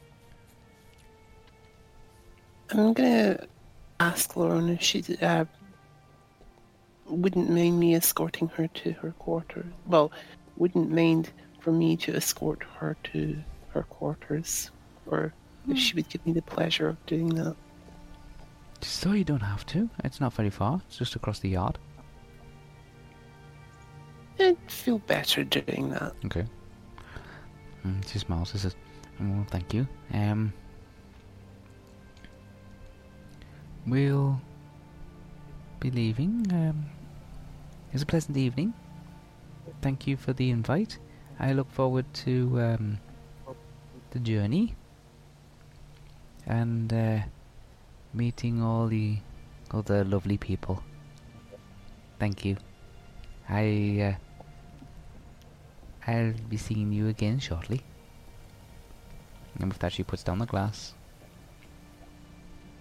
picks up uh, a coat, um, black, sleeveless kind of gown that she wraps around herself and ties at the top. Um, I offer her my arm again and uh, just simply remark, I will return soon if you require me, Estelle. If not, I shall retire for the night also. Okay. With that, you both depart. Yeah. Um, and lead her back to her place of stay. Or we have Lily to nip to my room for the thing. Li- Golden candle. Lily has destroyed the best part of like a whole bottle of wine. Oh. Okay. Um, Mm. I'm feeling a bit tired too. You- Ooh, You have everything set up um, in my room. set up? Oh yeah, stuff. yeah, I did that earlier. The gold. Yeah. Aye, I did that earlier before I took a nap. So all I need to do is just light it and Yep, well you're do good my to go. spells. Just, just All right. light that candle. Light that candle. I will do that. okay. then uh, d- uh, do have a good rest. Oh, I'm, I'm, I'm, mm, yeah, I think um, I think one bottle is enough. You need to be doing the same same exact thing for tomorrow evening as well. going to do it again tomorrow. Oh, I don't think I Yep. can take another bottle tomorrow. No, no, no. The the golden candle thing. Oh, all right, okay. I mean, this bottle of wine a night thing. Ooh. No, you you, you won't be smashed on wine.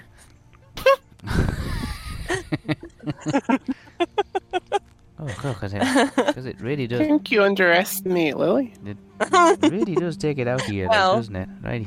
Uh, well, if everybody else has gone to bed, I feel about the same, really. Ooh, I feel bushed today. I've had too much fresh air, that's what it is. It's never good for your fresh air. Ooh. Y- yes, it is. She gets up and staggers a little bit, puts her hand out, reaches for like the wall, and then kind of like steadies herself, and she's like, "Woof." Tell you what, standing up hurts as well. Woof. Okay, we can do this, Lily. Just one foot in Oh. front of the other. Probably have one of the um, staff You wave over one of the help um, her up. yeah, one of the room attendees. Help her up the stairs into her room. Just say, can you make sure she gets to her room, all okay? The attendee kind of like nods and uh, takes Lily, like just like tries to put an arm around Lily, and then Lily's like, "Oh, what are you trying to do? Come on to me." And then kind of hesitates a little bit. She's And trying to help you. hesitates a little bit and kind of like doesn't bother putting an arm around her and kind of like just stands next to her, just with arms out, like hands palmed outwards in case Like she a grumpy just slump. to grab her in case she falls over. She's like as she wobbles slowly, kind of like taking one step at a time, and then, Ooh, Mhm. yeah, and you hear this this constant moaning and complaining about like the straightness of the staircase, and that each step seems to be uneven as she Lee makes her way up to her room.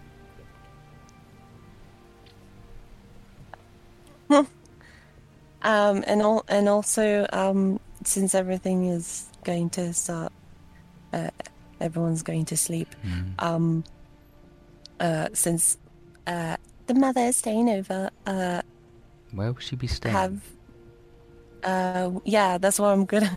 Wo- uh, would uh, uh, Woodrow help me uh, uh, uh, take my mother to special guest quarters? Like A really nice one. Prince Rumelan's former my special. Of course. Yeah. kind of like prin- prin- uh, a, a former guest's overstaying room. The Prince Rumalan, I believe. Uh, of course. This way, madam. Hmm. As uh, Woodrow's kind of making his way, s- maintaining a steady distance between Lily, like b- behind Lily, because you can hear Lily complaining about like this wall's not straight. You know, and then look at this, that doorway's crooked. Like, like you can hear it coming because it's pretty quiet now. You can hear it through the entire house. I think I'm following him just a little bit behind, so I'm Woodrow's also kind hearing of a this. little bit like- behind. Yeah, you can hear it, and I'm Woodrow's. Uh, loving that. Loving that. That door is crooked. that wall's not so straight. um, Oh, you want to watch that window? Not quite right. um, This this floor man is too slippy. You might want to do something about that. So um, you can you can hear the conversation. Uh-huh. There's various comments like that about the building not being the way. There's holes in the floor. Yeah, that door's in the wrong place. Um, yeah, Should be over here by the window. put that wall there. That kind of thing, like just that, as Lily's kind of making her way, staggering up and down the up these stairs, and then stops for a second. gave her the wine. Yeah. Um, Woodrow is like a few steps behind, and he seems to be pausing on the steps just to allow Lily to be able to like make a little bit of progress, so they don't need to engage with with Lily. Woodrow's like, "May I comment on my lady's fine dress this evening?" Arafir Easy asking. Fa- Well, smiles mm. politely and says, "Oh, is this something that I had lain around?" Um, I do. Woodrow, I do dog. hope I made a good impression on my daughter this evening. Oh, I'm sure my ladies were very pleased with the uh, performance you put on. I assure you, if he has any complaints, I will be the first to know.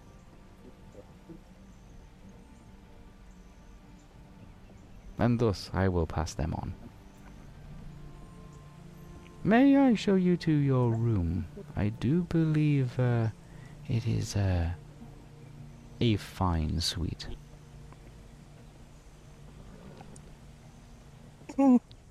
Pleasantries are exchanged as uh, Woodrow unlocks the door and pushes the door open and then motions for Arafir to step inside. I have taken the liberty of lighting the fire and the candles. You will find it quite warm and comfortable. If there's anything my lady requires, do not hesitate to pull the cord. Arafir smiles. Thank you. I've been in there before. I, uh, I'm sure I find everything in quite good order. Um, Woodrow interrupts and says, Well, if everything is fine with my lady, then I bid you adieu and uh, a pleasant evening. I shall see you again in the morning. Arafay replies, Very well, Woodrow. It has been a pleasure. And she steps into her room and closes the door behind her. Woodrow takes a step back from the door, straightens himself up, his suit, straightens his. Uh, The perfect sign. My hands. Just in the, the corner of the corridor, like, yeah. And I nip up to my room. Woodrow just turns slightly and starts ma- making his way back down the wooden corridor again. Estelle? Yeah? Into my room. Make your way to your room. Lily's made it to her room um, safely by the sound of the complaints and the banging and clattering of Lily trying to make her way into bed. with with with the sticky note and, and transferring my notes over when I'm in my room. Mm-hmm. Um, debating if Theo meant, oh, should I go buy some clothes?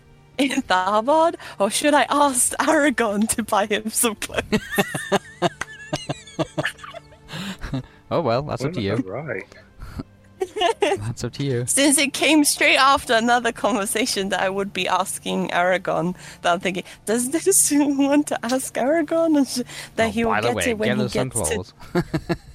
be like, hey, Aragorn, uh, if you ha- have any nice winter clothing for Minas Tirith, please, please give them to Theo. well, that's up to you. You interpret it as you think, Yeah. you know. Uh. because even I can't remember how I read it. Well, you said if you can get me any thick winter clothing for when we go further north. I mean, technically, it could be like, oh yeah, I'll go shopping in Tharbad. Um, Although Tharbad doesn't necessarily have all the winter stuff in right now. That's something I found out when we went shopping with Laurent. Pepper has a bit of winter stuff in, but it's So, not. Yeah, but it does. It hasn't got it in abundance. abundance, It's like Hasn't got it in a nice posh shop, no. No. No, no, no. That's not what I mean. It's it doesn't have it in terms of like dead of winter. It No. has it in mild, Mild winter, winter, as in right. Yeah, you got to be a lot further north before you get the dead of winter stuff. Yeah. You know, like towards the Arctic Circle kind of thing. You you got to be a little bit further north to be able to get the dead of winter stuff. Um. Okay, so Estelle, you're in your room. You see, off to one side there is a golden candle.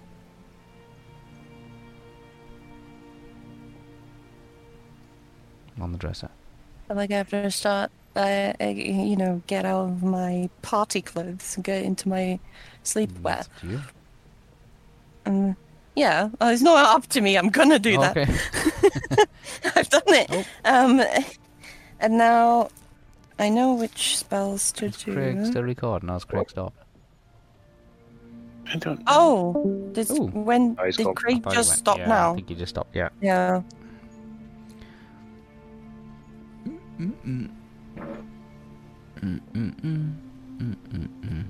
It's getting late, but yeah. We did start late. Now recording. Yeah. Um. yeah. So off to one side, as Yes, you um, room, you close the door. Looking around, you can see the fire's lit, the candles are lit, well, the the torch is lit, but there's one golden candle that seems to be set onto a small stool, like uh, table, off to one side. Um. You, where Lily has prepped it for you. Yeah, you decide to get changed into. We get rid of your um, or take off your um, dress wear, your formal Mm-hmm. Stuff, uh, and change into your nightwear. What nightwear are you wearing?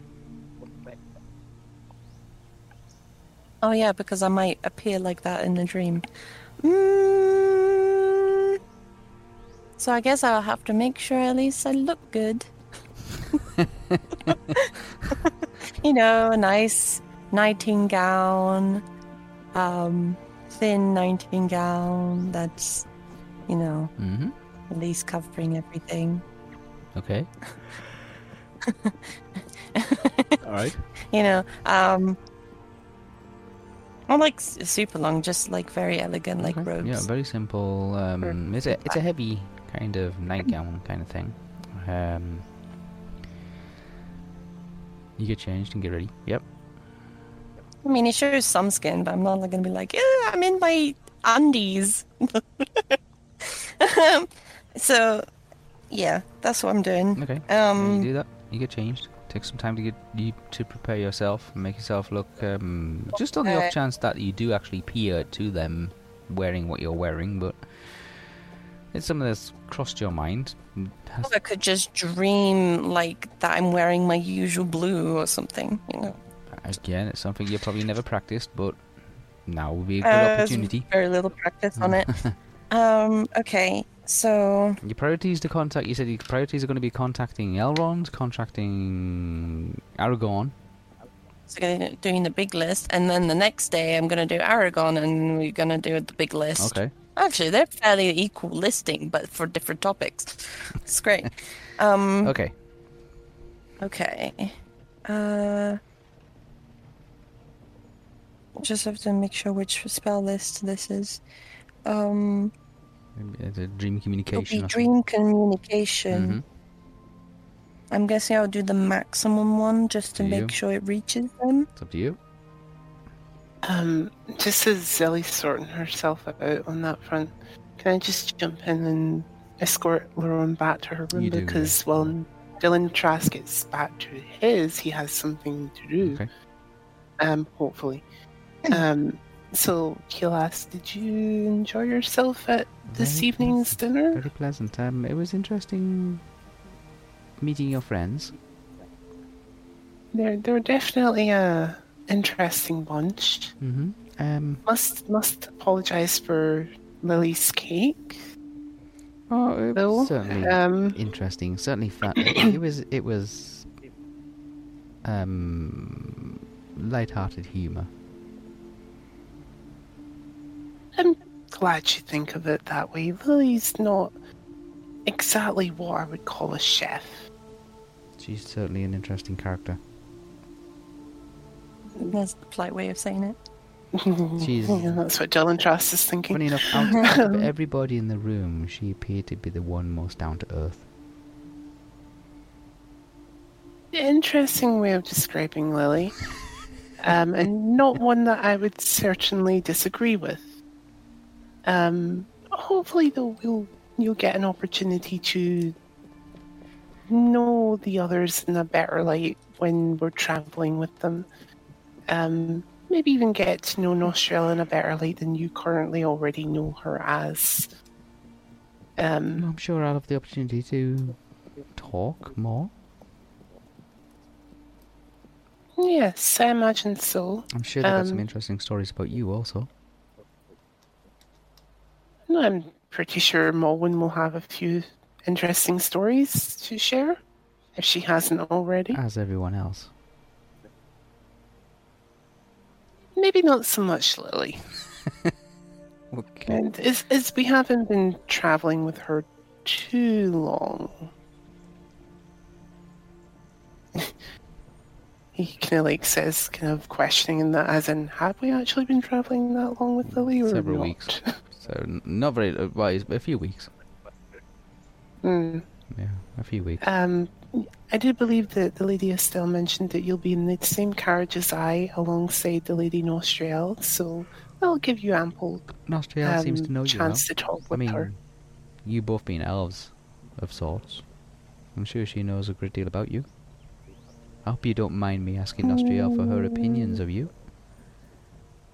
I don't, but um, to be fair, Nostriel doesn't know me as well as her daughter. Oh, maybe I, I've spent more more time with her daughter than I have with Nostriel. then maybe I will get better responses from speaking with Olwe. Might be a better thing to do. Although Lady Estelle's probably the best person to speak to out of the bunch, as I've spent the mo- more time with her than all of them. Excellent. So I won't be short of uh, conversations with many of your friends then. I'm sure you won't. And when we I'm get sure to if there's any deep dark as I- secrets that you're hiding, they'll be willing to reveal. Yeah. She's smiles smiles politely and says, um, I'm sure that if there are any deep dark secrets to be revealed, they will do their utmost to try and reveal something. But if you wish for deep dark secrets to be revealed, you may as well come to the source. Oh, that's not fun.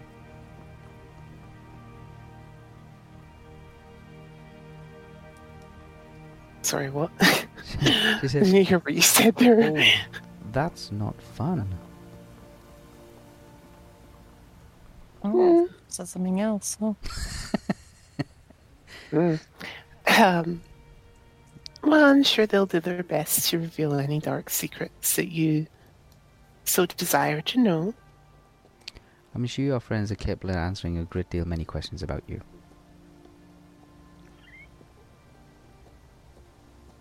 Ken, can you repeat that? You Sure. kind of roboted out on me. I'm sure your friends are well capable Yes. of being able to answer questions about you. I'm sure they are. The best ones to ask would be Estelle and Theo, and you'll only really get to see Theo in Rivendell. But I'm sure until then, Lady Estelle will be more than happy to tell you what she knows, I look forward to it. As will the Lady O. We'll have plenty, As will we'll the Lady plenty of time to discuss such things while we travel. Yes, indeed. Captive audience, don't you agree? to- I mean, we're all going to be stuck in the same carriage, aren't we? I mean, it's not as like we're going to jump out and escape if we get asked. Well, You, I, and the Lady Nostriel will be. I'm not so certain of um, Olwe, Estelle, and Freya. I think they'll be in the other carriage. But well, yes, I'll start with a small group first, and then I'll work my way with the rest. It sounds like a capital idea. It does. And beyond that, I look forward to getting to know you much more better myself. Hmm. I feel as if I've got the winning hand, though. I mean, I have more people to. This girl has no clue, does she? I have the winning hand, as um, I got so many more of your friends to ask than you have of mine.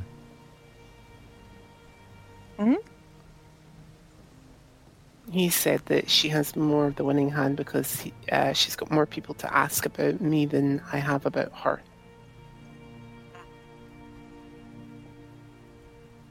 I'm, I'm sure that um, many good things will be revealed, Oh, I'm sure. But I should bid you adieu as I do not wish to keep you too late, my dear, Good evening. and I shall see you. I shall see you tomorrow. I shall see you tomorrow um, also. Have a pleasant evening. uh, as you too. Uh, he simply just takes her, gives her a little kiss on the hand. Okay, yes. She smiles Little politely, Little smooch. And then she steps back from the Um, doorway. And he leaves and you leave. uh, You quietly. leave quietly in the night air, and she slowly closes the door. Click. You hear the door close. As he make any way back to the house, When the handmaidens seems to step from Mhm. around the corner.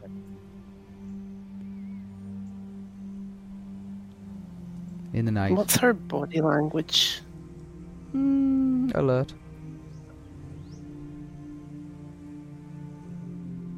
Okay.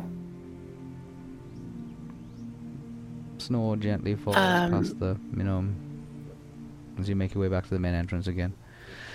Snow's gently falling. I don't really pay pay much attention to her. I just kind of like notice that she is there. Oh, she's there. She's made herself. I mean, she was like stood in the dark and shadows kind of thing, but as you making your way across the courtyard, she steps into the light.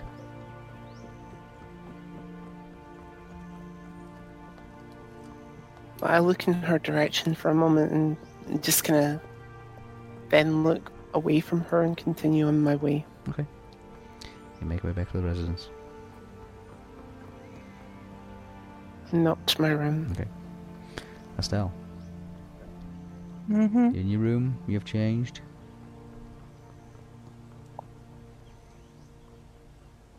I would Are- have to. Sorry, d- Yeah. again, just beforehand, um, are the books in my room that I They are. requested? Yes. Okay. There's not many of them. Um, Now I'll just spend the night reading through them, and then I'll meditate for a bit, and Okay. that'll be me. Right on. Estelle. Okay.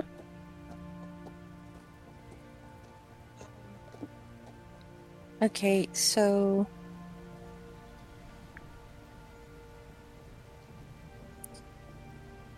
I'm believe I want to do preparation before I like do the sleeping communication, Mhm. the dream communication, which is I'm debating between because I can't.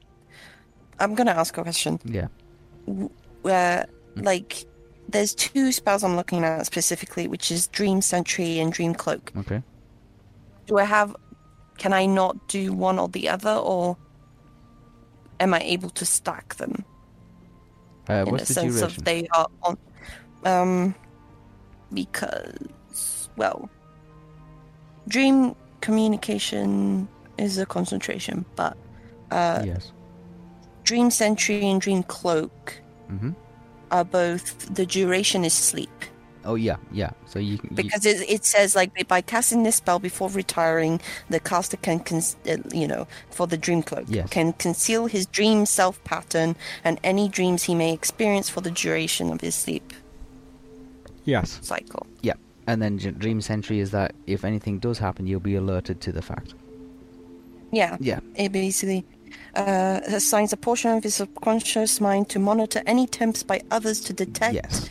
by others to detect, store, observe, or manipulate the caster's dream self pattern or his dreams of the duration of his sleep cycle. Such spells much must make in Resistance roll. RR yeah. versus caster level. If RR succeeds, the attempt may proceed normally. Yep. If the RR fails, the caster's subconscious is alerted to the nature, Yes. and the attempt fails. Yep. So, so there's two different ones. There's the one where you're going to try and cloak the dream.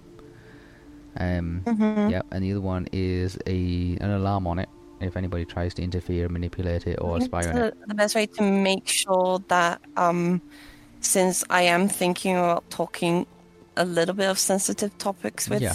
Elrond, I would want it all protected and Yeah, stuff. you, you can stack them because the duration is one sleep. Yeah. Yeah. Okay, good. Mhm. So I'll be doing those two spells first then. All right then. Um we can go up um Dream Sentry then Dream Cloak. Or maybe Dream Cloak because he's the hardest first. Let's see if it works. um yeah, that's level 13. Okay. Uh, I'll do a roll. Okay. Get my uh spell thing out. Dream lore.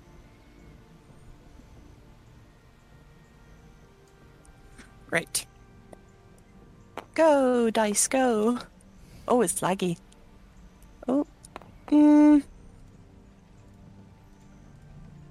54 plus 31.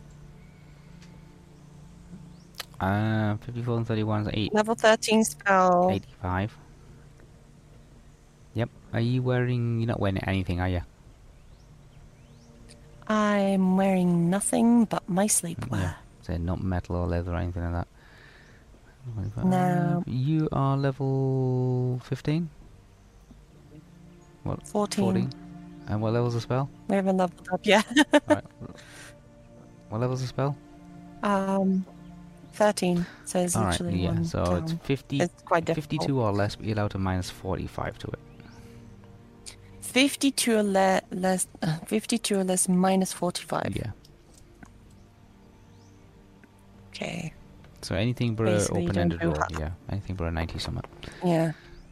Okay, we're good. Yeah, you're fine. Okay, cross off uh, 13 power points. Yeah. And whichever one that was, I'm which one was that one? Was that the the sentry or was that the the cloak? Uh, the 13 power points is the cloak. Okay, that's okay. Right, the your dream, as far as you're aware, is shrouded in misinformation and mystery. It is cloaked. I hope that works. And now, uh, Sentry. Okay, just in case if anybody does try to tamper, if they do try to tamper, all they will get is just a mashup of like encrypted messages and symbolism. But the Sentry one will actually alert you to somebody's tr- attempting to try and monitor the dream, or or alter or change or Okay. manipulate the dream in somehow. So yeah, 31 plus my roll. Ooh. ooh. 63. hmm So that's 94 total 94 total, okay. for a level 9 spell. Uh, 94, so it's a minus 55. So whatever this is. Um, level 14, it's level 9, yeah? 61 or less, but you Yep. 61 or less, but you can minus 50, mi- minus 55 to it. Okay, 116. So Yeah, just anything but an open-ended roll. Yep. Ah, that's fine. Woo. Okay, that succeeded. Okay, so you have a sentry on your dream now as well. Remember, it's just for one dream. It's just for one sleep. Yeah. Just for one. Just for one sleep. Yeah, one dream. sen- Okay, so you have an encryption on it, a cloaking on it. So if anybody does try to break in and monitor it or manipulate it or change it, it'll be just make no sense to them at all. Um, Okay. and then you also have a ward on it, which alerts you that if somebody does try to break into it, you'll be told that there's somebody trying to manipulate or spy on or invade your dream. Okay. yeah. Yeah. I'm just taking my points now. Minus 22. Or I minus- use 22 Yep. power point Nine right and there. nine and thirteen. Yeah. Okay, 227. Nine, uh, nine and thirteen Mm. PowerPoint's gone. Okay. Right. So you have a ward up and you have um, an encryption up on it. Being Yep. overprotective with your dreams. Mm-hmm. Okay. Both spells work. hmm Just making sure. Gotta. Had too much experience of uh, Little Miss, a black priestess, going in my face in my dreams. So in your face. just making sure this time and take this seriously. And now we're going to have the candle ready by the side uh, where I'm going to sleep, hmm and I'm going to light it. Okay. You light the candle.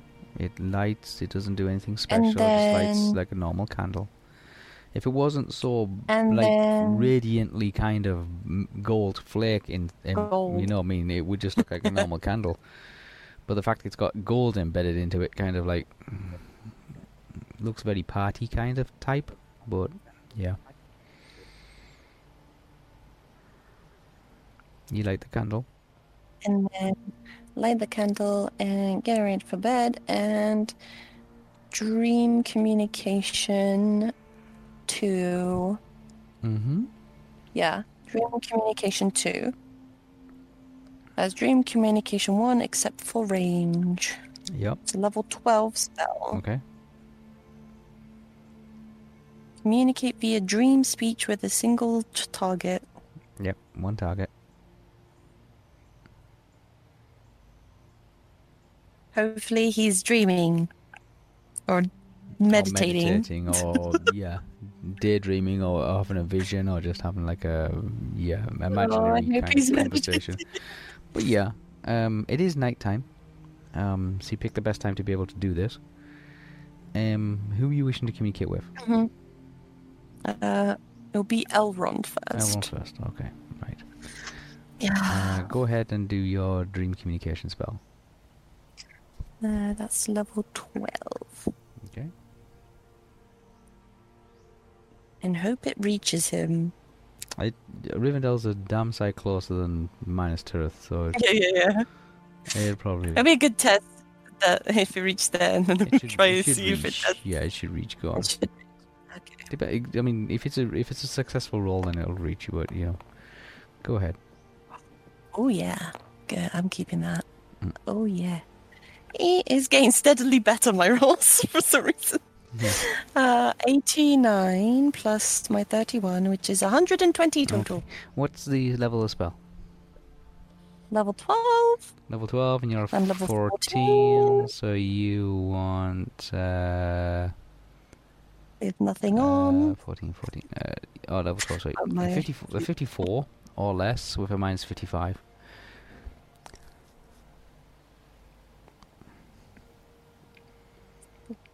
Okay. Okay. Which is not 90. Good.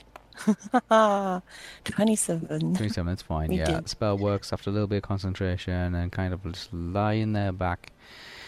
Um, the idea of the candles just goes completely out of your mind, um, and s- slowly you fall and drift off to sleep Yeah. with the thought of Elrond at the forefront of your mind. Oh, yeah, I need to take away 12 points. Take away 12 Ah. points. The night is quiet. It's cold. There is a light snow coming down um, around the residence, falling across Tharbad. Not Mhm. quite a full moon, as clouds seem to cross uh, in front of it. There's an icy wind seems to be blowing down from the north.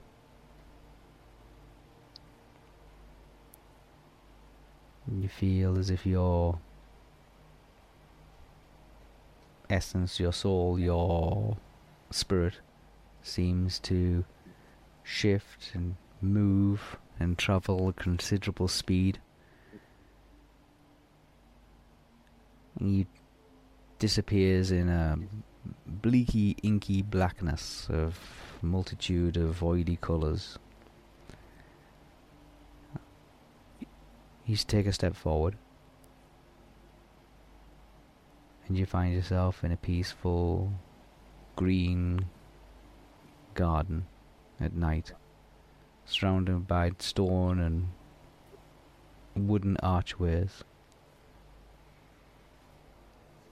The trickle of water seems to catch your senses as birds of the night hop from one branch to the other branch of white trees. Look, looking around, you can see the arches of the cloister of Rivendell. And you find your feet barefooted, walking on frosted grass.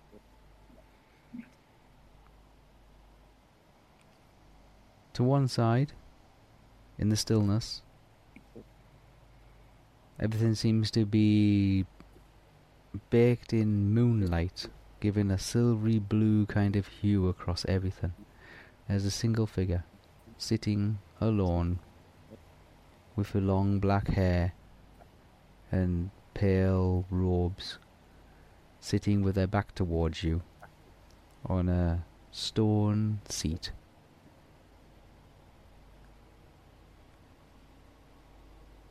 You make your way across and stand just at an angle to them. You see Elrond, his eyes closed, sitting still, balanced, meditating in the garden of Rivendell. In front of him is a large statue, an elven maiden, standing incredibly tall, carved out of rock, brought down from the Misty Mountains, holding a large plaited shield in front of her. Carvings of silk flowing across the shield, holding it out, her head bowed, tilted solemnly down to one side. Bird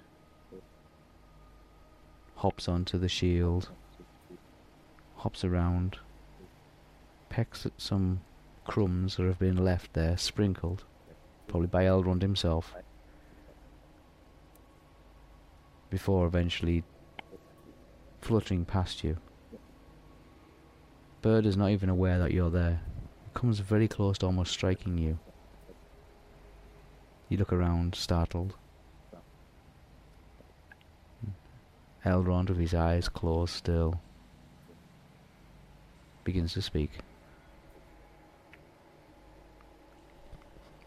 Don't worry. The bird won't harm you. Hmm.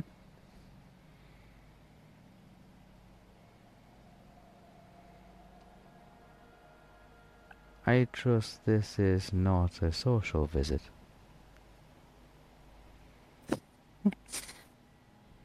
It, it's it's definitely getting down to business kind of talk.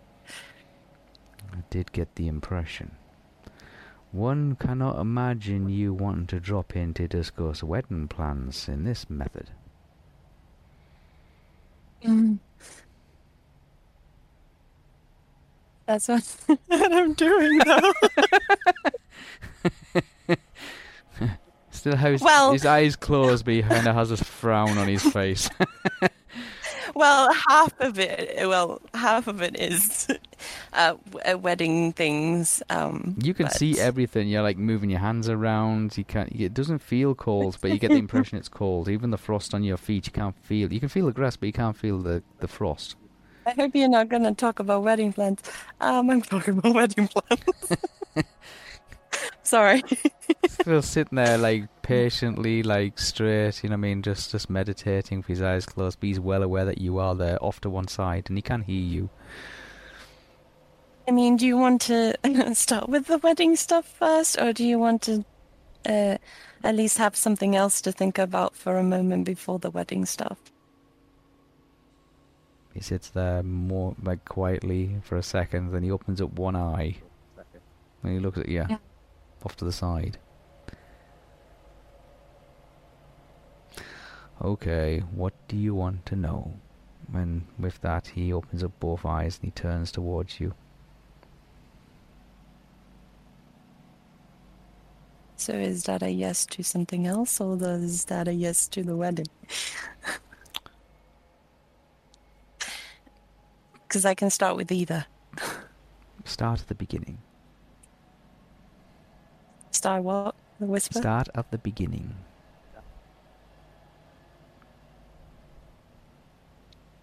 Mm. I think I'll at least um, I get some information out of the way instead of the wedding. The wedding can come in a moment, but um, there's been uh, well, it actually happened uh, before uh, today, before um, the evening of now. Um, I wanted to know, um, since I'm talking to you, I'm, I'm, I'm doing the flap. Okay. Uh, mostly um, to do with. No, I don't say that in character. Don't worry. Okay. I just realized that I was fl- flapping like useless. Um, uh, about uh, well, let me just start. Yeah, you said start at the beginning. So He- earlier today, um, uh, there was this note that was given to me um, that I think uh, came from uh, the lord that resides in er- Eregion, um, North tribe, um, that said something quite cryptic, and I didn't really understand why it was given to me of all people. But it was in um, finding out um, later, it was in reference to um, the uh, city of Ost-in-Edhil. Um, the, the the crypto message was um, deep they del- delved us, high they built us, fair they wrought us, but they are gone. And then it wrote in the bottom, the room has been found. And so I wanted uh, advice and information or anything you know about Ost-in-Edhil and why, or, or at least clarify for me, like, why would such a thing be given to me of all people? Well, I have an idea, but um, it's all speculation.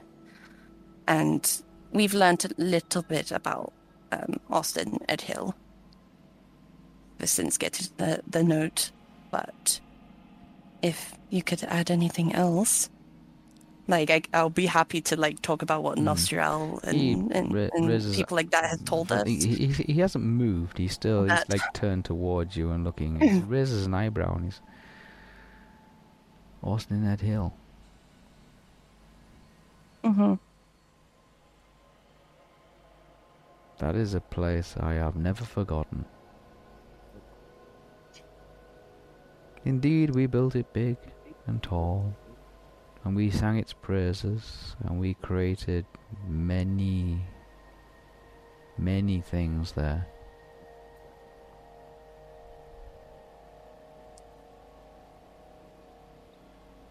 I'm sure you're already aware that that is the place where the rings of power were fashioned. It was the center of all of our crafting knowledge. We're not talking about rooms of gilded metal. It contained all of our crafting knowledge.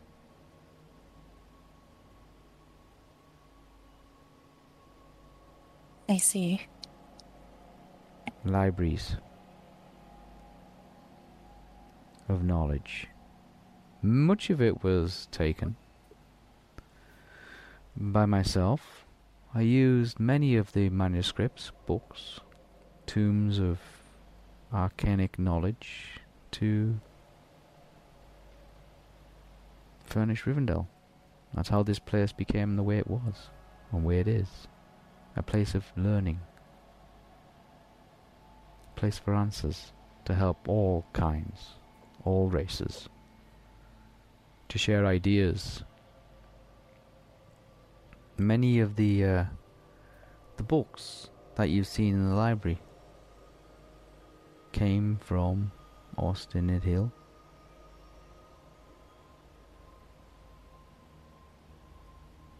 The place was destroyed by Sauron and his gathering forces, Yeah. driven underground, sunk, smashed into the earth, like a huge meteorite that came from space and pummeled it into the ground.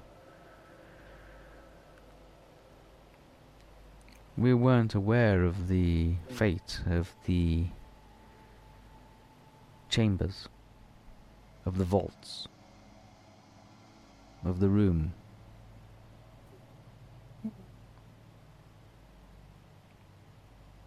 It's something that many of us have forgotten about. We knew of its existence, of its time, but the certainty of its fate we dared not go back to inspect. Ost-in-Edhil was a place of wonder, and it was destroyed and turned into a place of death and misery.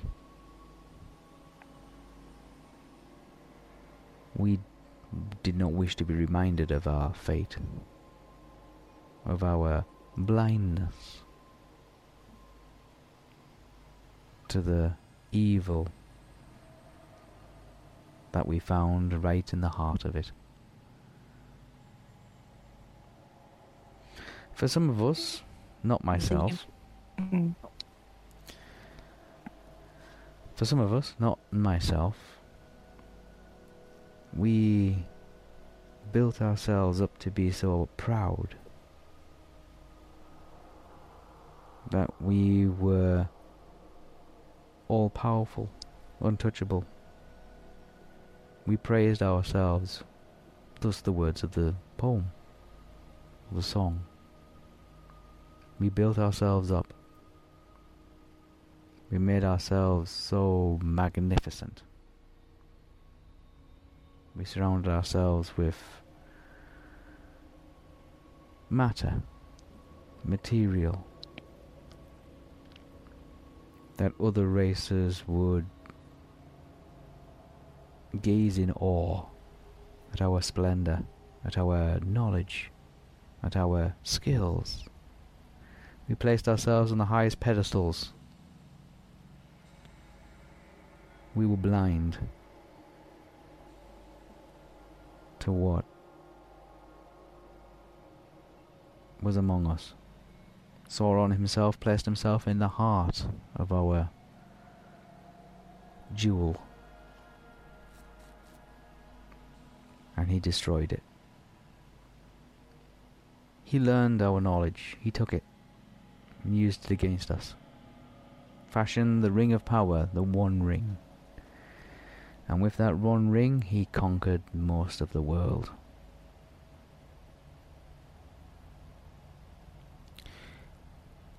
That was my downfall. Galadriel was the first one to detect his presence, to suspect him. Galadriel was the first one to raise concerns, and she was the one to warn us. But we being whom we are,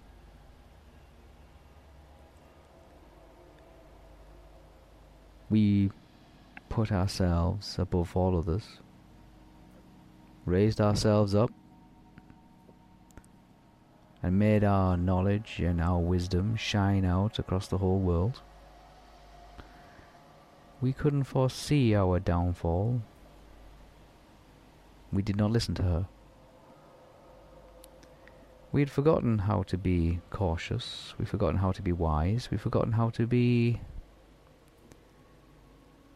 everything that we were meant to be. It was a sad day. Sauron took it out from under us. In one day and one night he destroyed everything that we spent centuries of building.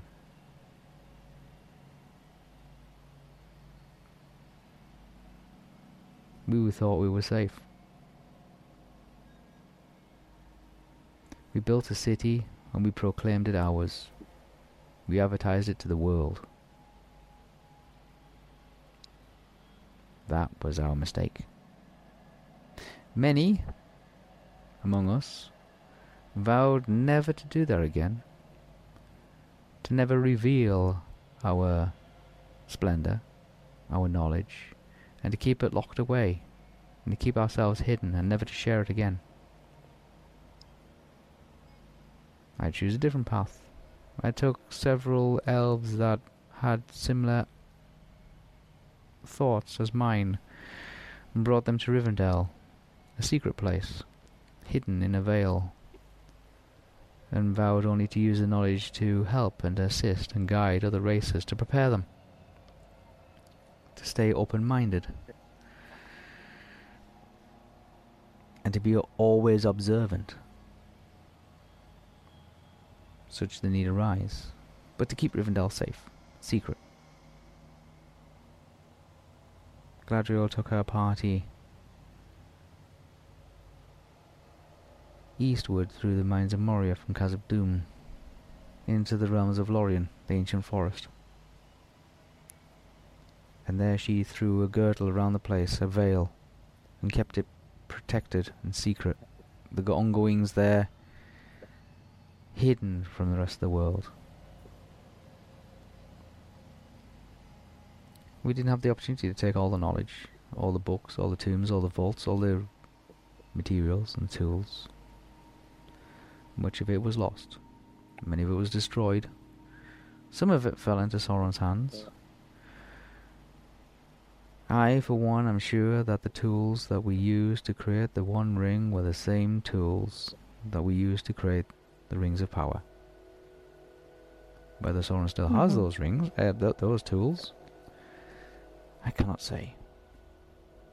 If the room has been found, then what in it must have also been found. There are wards on the place. These things are protected, of course. But that's not to say that we, at a time, like to show them off.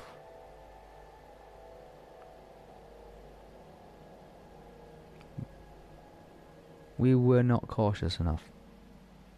We thought ourselves better than others. It was not a good time for, for Elvenkind. It is a city that we would like to forget. Not our greatest moment. We vowed from that moment on never to build great cities of that size and magnitude again, preferring to live in the forests, in secret, in vales and in valleys, to move among the people cautiously in shadow, and never to try and impose great strength and great knowledge on others, making them feel inferior, when at the time we were actually the inferior ones. Lured into a false sense of security through our own making.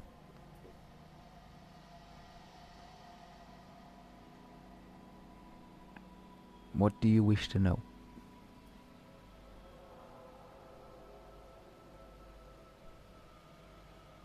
So, with all that, I would like guidance if it's even worth pursuing this note to what it uh, points to, to its location. Or or not.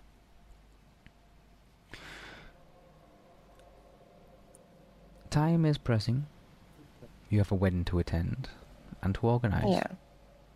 Ost-in-Edhil has stood the test of time for a millennia, if not several. If the room has been located or found, it's not going to go very far, is it, all by itself?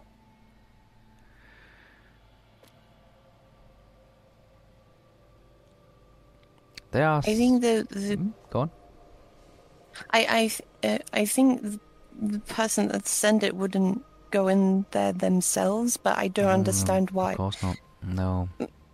I I don't understand why they of all people have contacted me about it, and what they. There's there's no in, other instruction. I don't see what they want me to do about it, or if they uh, want me to do anything about it at all, or they want to meet with me, or is this um, someone else at play that wanted them to send this to me, or to you know throw a wrench in the works in time um you know uh, it's those sort of questions that pop in my mind when even receiving this in the first place You have two paths. so i'm cautious Yes, you have two paths. If the room has indeed been found, then it will contain a great many treasures. Some of it might be knowledge, some of it might be material, some of it might be things that are best left alone. hmm Alternatively, Austin Ed Hill was a place that attracted others through its brilliance, its light, its knowledge, its fountain of glitter. It would be a shame to believe that the lure of its room continues to this day.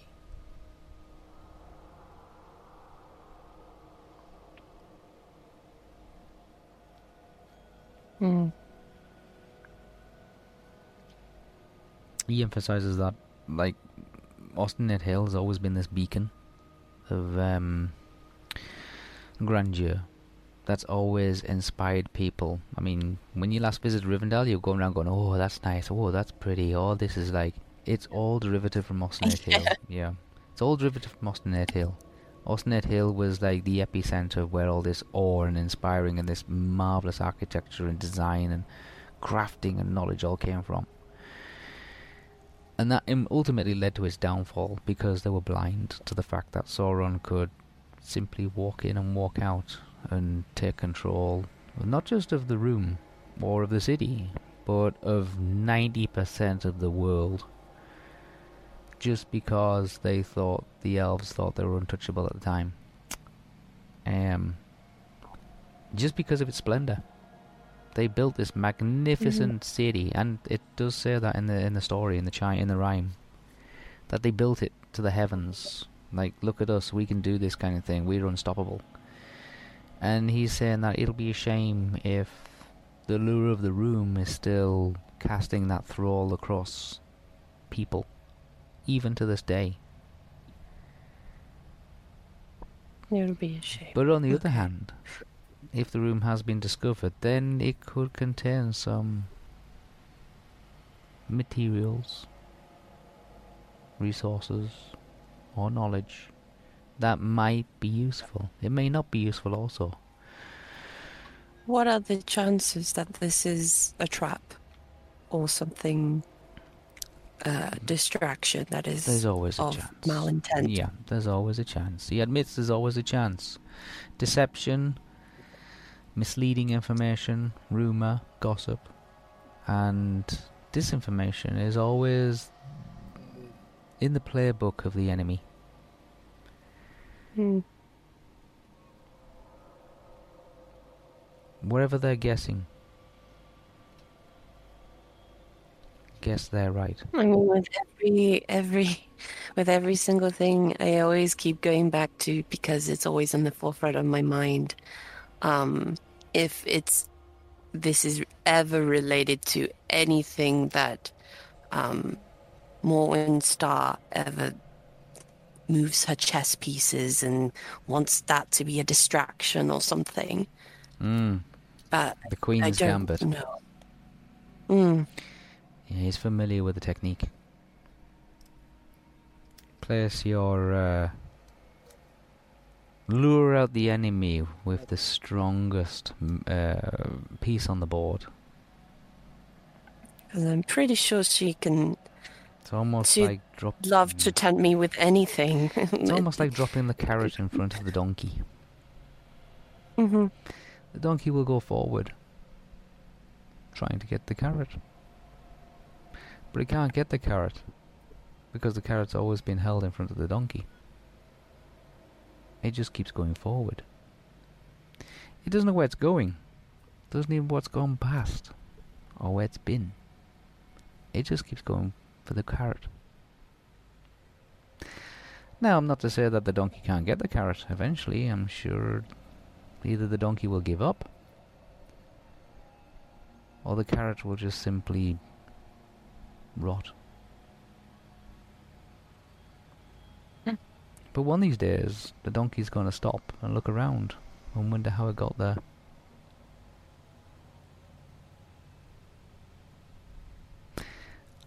I would say Ost-in-Edhil is one big carrot. Mm. But I'm not the one who's deciding whether to go there or not. Yeah.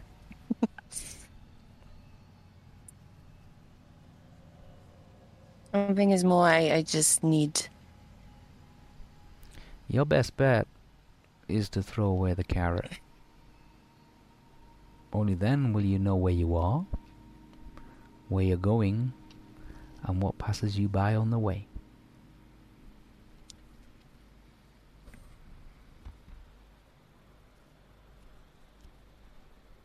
At least I know where I'm wanting to end up. After the wedding, of course. Hmm. So you have a path. hmm You already decided the path. It's just whether to decide to divert from that path for a moment in case it is something of interest that would help for the the original path. There's always going to be that opportunity. There's always going to be that chance. Don't make the same mistake we did in Ost-in-Edhil. Mhm.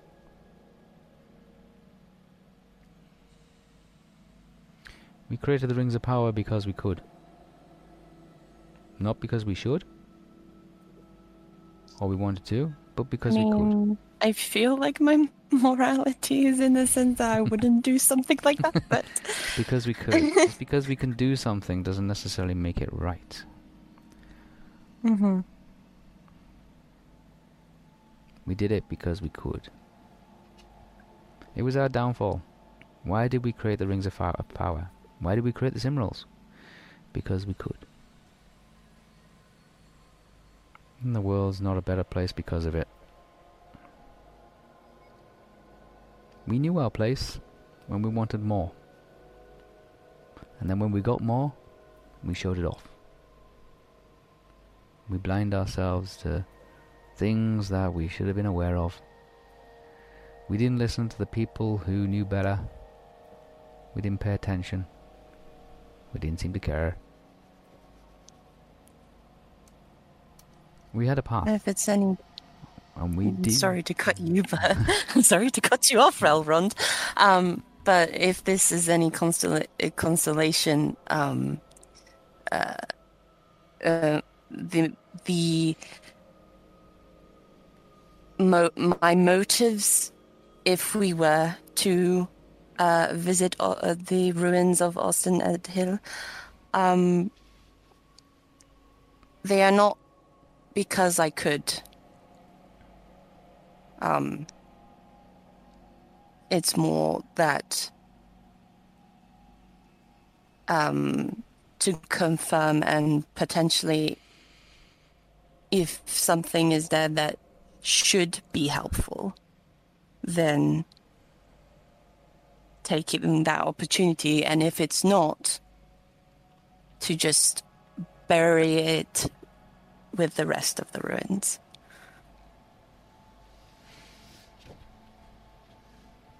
He sees your dilemma. Um, but he understands that So, if there is materials in there, then they will be quite useful to the city of Tharbad.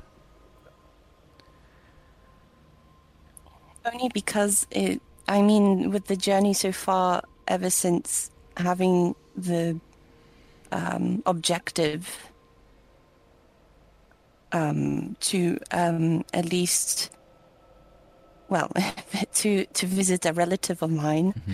Um, you know, there I, I- I do feel there has been some detours, but I think those have been uh, useful in that we could have things to better prepare ourselves to when we eventually reach our destination. And that's why I do wonder if that detour is another one of those, even though it might be a trap or anything along those lines that might be negative to our Yeah. journey, it's still as a whole beneficial to at least explore it. Mm-hmm. Agreed. If you wish to investigate us in that hill, then investigate it. You may find some information there. You might find some materials. You might find some weapons. You might find some armor. Who knows? But I the place I- has been a it's a I- place of destruction. It's destroyed. It's Mhm. old. It's something we'd rather forget about. It is a down part of elven history. Our darkest hour. If you wish to investigate, then by all means investigate. But don't let that take you from I'll- your true I'll definitely intention keep that warning to heart. your true intention, of Um, course. But yes, the prop- the things that you Mhm. discover there may be useful to you. They may be useful to Tharbad. They may be useful to to others Mhm. if they are indeed there. You've been told of your relative. Yes. I've been told of my relative, yes. And you know when you arrive there, you will see your relative. Yes. Yeah, well, um, I uh, the last time I I checked upon the, the place, not meaning to spy on anything, but to make sure that that where we're going is going to have the person we're looking for. Then yes, I do know, um, uh, from some time ago Mhm. while we were traveling. So on one end of the path, you are expecting. You know what to expect. Somewhat. And on the other end of the path, More of the you're personal. not so sure. hmm then what would be the best decision for you? Maybe I'll find some time afterwards to do a dream and find out myself. I mean, it's just worked thus far. but uh, perhaps I should just observe from a distance and see if it's worth Possibly, Um, yes. pursuing.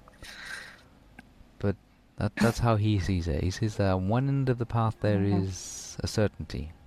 On the other end of the path there is Mhm. uncertainty. hmm That is what you're facing at the moment. He's Mhm. giving you a history of Ost-in-Edhil and how it affects him and elves, um, and how the place was, it was, and how it is now, and through his own Mm, stupidity, I'll- got like that. Yeah. I would even ask, um, um, maybe potentially you could have some books set aside that in the library for Mhm, when Of course. we arrive in Yes. Rivendell, um, maybe on the topic, or perhaps it, just in case we, because I would like to decide with um, my like fellowship on the thi- on the topic, but um, I shall have that material Uh, ready for you upon your arrival. yeah, maybe even on uh, potential uh, uh, defenses and wards that the room Mm, or that the information might be limited, still but have. Mm. um, But anything at all would be mm, most helpful. So, but I see that that information might be limited. It is old, um, but much of the information you already know, or he's already told you. Um, but he will make material available to you, what he has, um, the history of Ost-in-Edhil. Um, upon your arrival, he can make that available to you. Yeah, that would be very helpful. Thank you. He kind of like some half smiles to himself and he lowers his eyes a little bit. Was that all you wish to discuss? Um, and potentially to add to the order of information about us, the place. Um, uh, do you does your does your library? You probably it does, but um, do you still have the the book I donated all so long ago about the longest night? Mm. Kind of, he, he he reminds himself of it um, as if it was just yesterday. Um, says, I, I do believe it's still in the library. Yes. Add that to the pile. I want to look at it again. He's like uh, half kind of like smirks to himself and says, "Of course." Mostly because we're we're reaching the season for it, and I, I thought I might look at it again, yes. considering the wedding is gonna drop on it. So It would appear so. yeah, Strange how um, things seem to come full circle, doesn't it? it's a funny coincidence. Mm. For some of us, That- oh, uh, oh, oh. it is- it is- for some of for some of us, meaning the elves, Mhm. things don't just happen by chance. Oh, there was a sense of fate for me finding the book, and then it reaches it to Rivendell.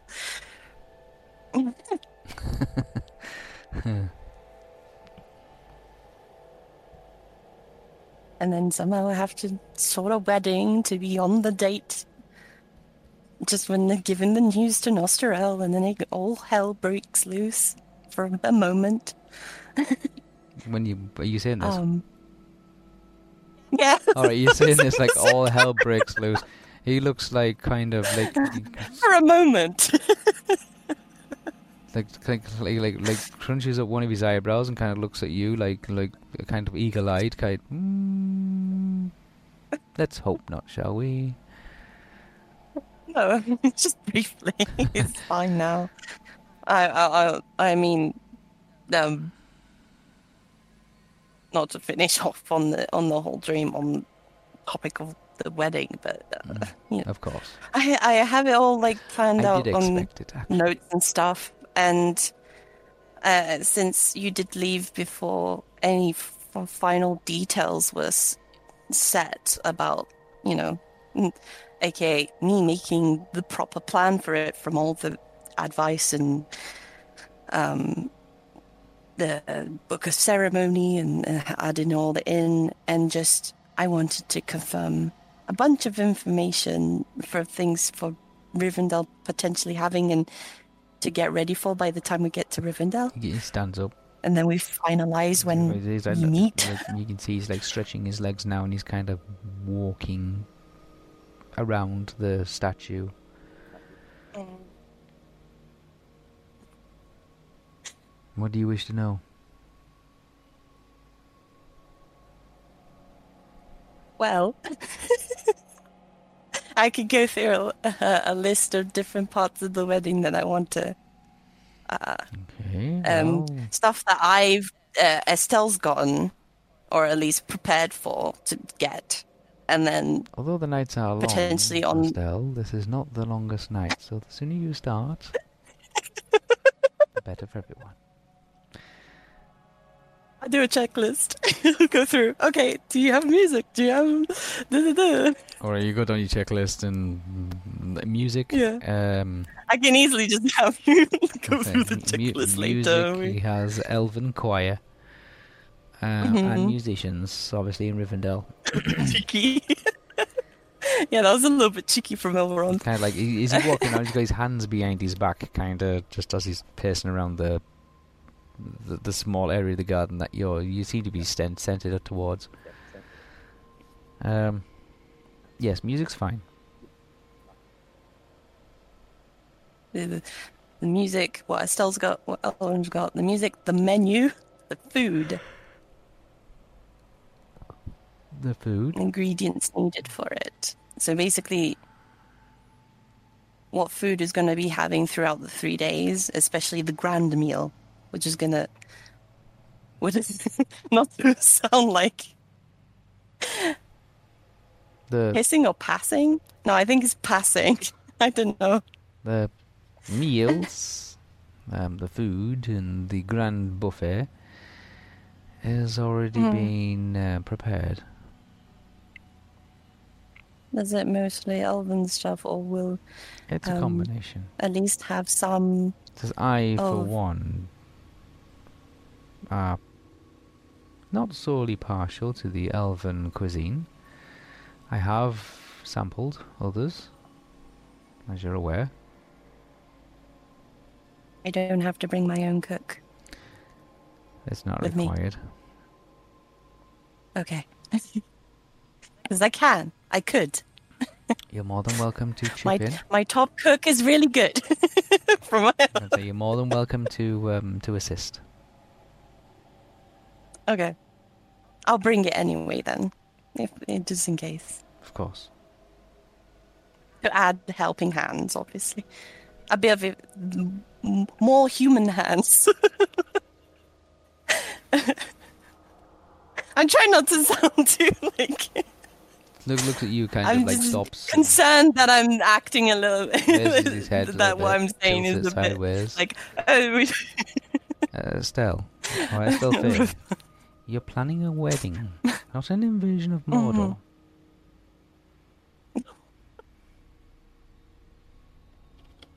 I just think I'm trying to do that. but I mean, you- what did you say again? He says you're, you're planning Is a it, uh, wedding, not an invasion. Planning wedding, not what? Not an invasion of Mordor. An invasion. not okay. an invasion of Mordor. Yeah. Yeah. Yeah, I don't think I'm trying to do that. but- And I give the theme Which is of the the the the, the, the theme and the colors, you know, the green, um, the natures, and what I'm hoping to plan to bring uh, uh, star decor to to put Yep. uh, seven stars for the Dúnedain, and and maybe have like tapestries of of for the elven side and the the, the, Yes. the uh, stuff yep, yep. He's um. and that sort basically that sort of thing and that we need green make sure i emphasize the green yeah, green. Everything's green. Yeah. It's like, it's like- the pines the Um, that stuff I'm sure it'll be quite splendid.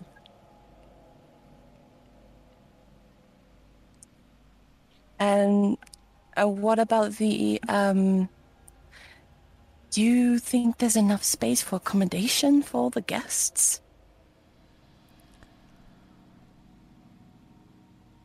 Because we're hoping, you know, have the elven side of the Starts family with all again, everyone, looking down at the ground.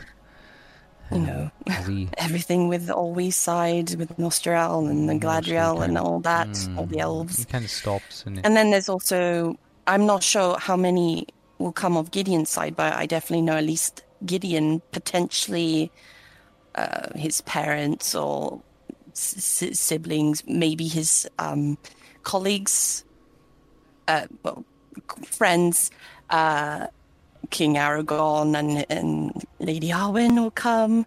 Um, uh, potentially as well, raises uh, his the we- King of Lady Arwen smiles gently. uh, potentially as well, you know, the king, the king of Rohan, and uh, his uh, wife, princess of Dol Amroth. Doloroth. Um, Um, again, he smiles, continues walking with his hands behind his back, kind of looking up at the sky, the stars. and of course, the the people that are coming with me, um, you know, me, Nostriel, Olwe, Freya, uh, Theo would be coming with um, King Aragorn and Lady Arwen, so uh, that entourage, and then uh, you know, uh, me. Already said me. Just- what am I talking about? Just, just, just as you're going on and on and on and on, and he's like standing looking up at the sky. Lily, uh, um, uh, ob- obviously people that, that I'm bringing for the uh, to help with the music, and uh, maybe my cook, and I think that should. I mean, and a few, a few security with our carriages. So He um, I think that's all of us. pauses and kind of uh, as he looks up because he looks up at the sky, you can see the uh, moon come from behind cloud cover.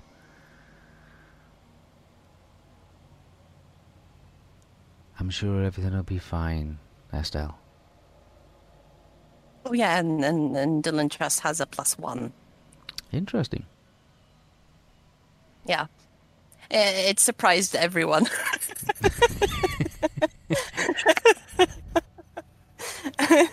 Quite so.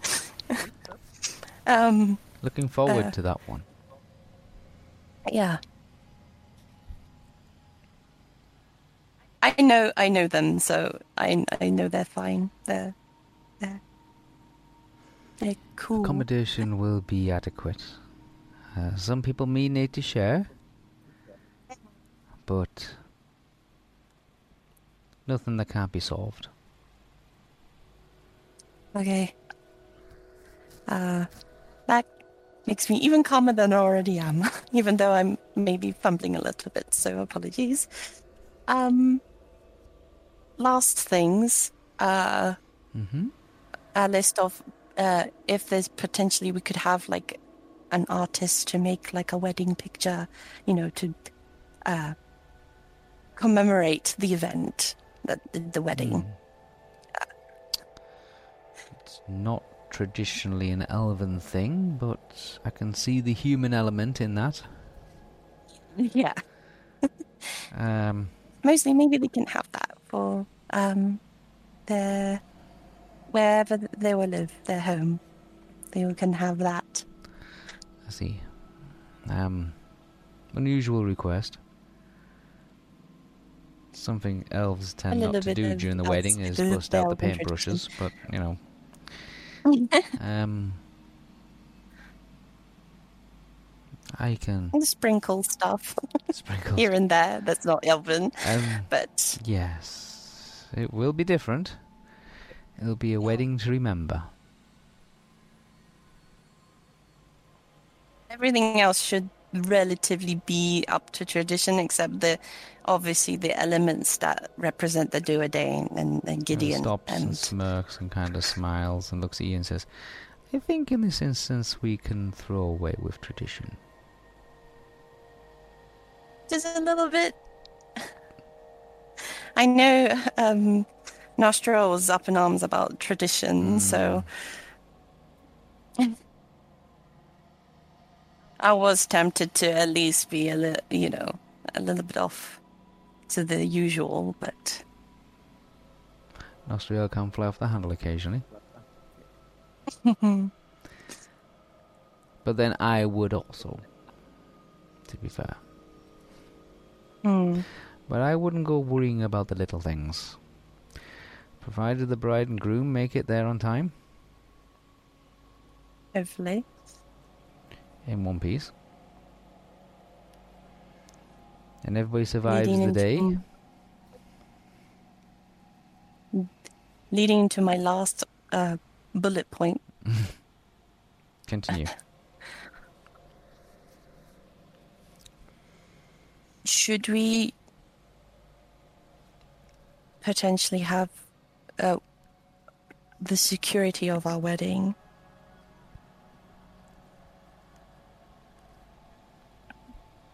We had um, debated at some point uh, uh, if we put some sort of um, protection or or have people keep uh, watch to make sure the wedding doesn't get interrupted by any. He's, Outside. he's already started to double the patrol in the valley and the river regions. Oh, you've already Yes. started with the security of, He has. of He the. sent out two- okay, good. Two teams every morning um, have hmm doubled the patrol. Also to act as guides. You know, if they stumble across lost wedding guests, it kind of looks at, frowns a little bit. He looks across. He says, "It happens." People come looking for Rivendell Yeah. and then seem to forget the way. Um, with so many people arriving, and many have never been before, hmm it makes sense to double the patrol. Um, keep an eye open for unwanted guests and to also find the stragglers that seem to have lost their way. But I assure you, I've already started the proceedings to do that. Just uh, because is a, a thing of what if people like um, anyone that works under uh, the Dark Priestess, mostly because I'm a, as not that I I show it much, but I'm still a little shaken with the whole intrusion to Svalbard and that assassination attempt Hmm. and the fact that um, the Dark Priestess was literally within our walls with no one to even bat an eye. Estel, I can assure you, Mm. nothing bad will happen. I am trusting you, Elrond. You have a certain person's guarantee. a what? A what? A person's guarantee? Um, He sits back down on the chair, chair and closes his eyes again. And you feel as if the ground's shaking a little bit. And then you feel yourself being pulled subconsciously back to where you are. Just in the final seconds of the dream, stepping out from behind the statue is a tall maiden dressed in brown with long brown hair.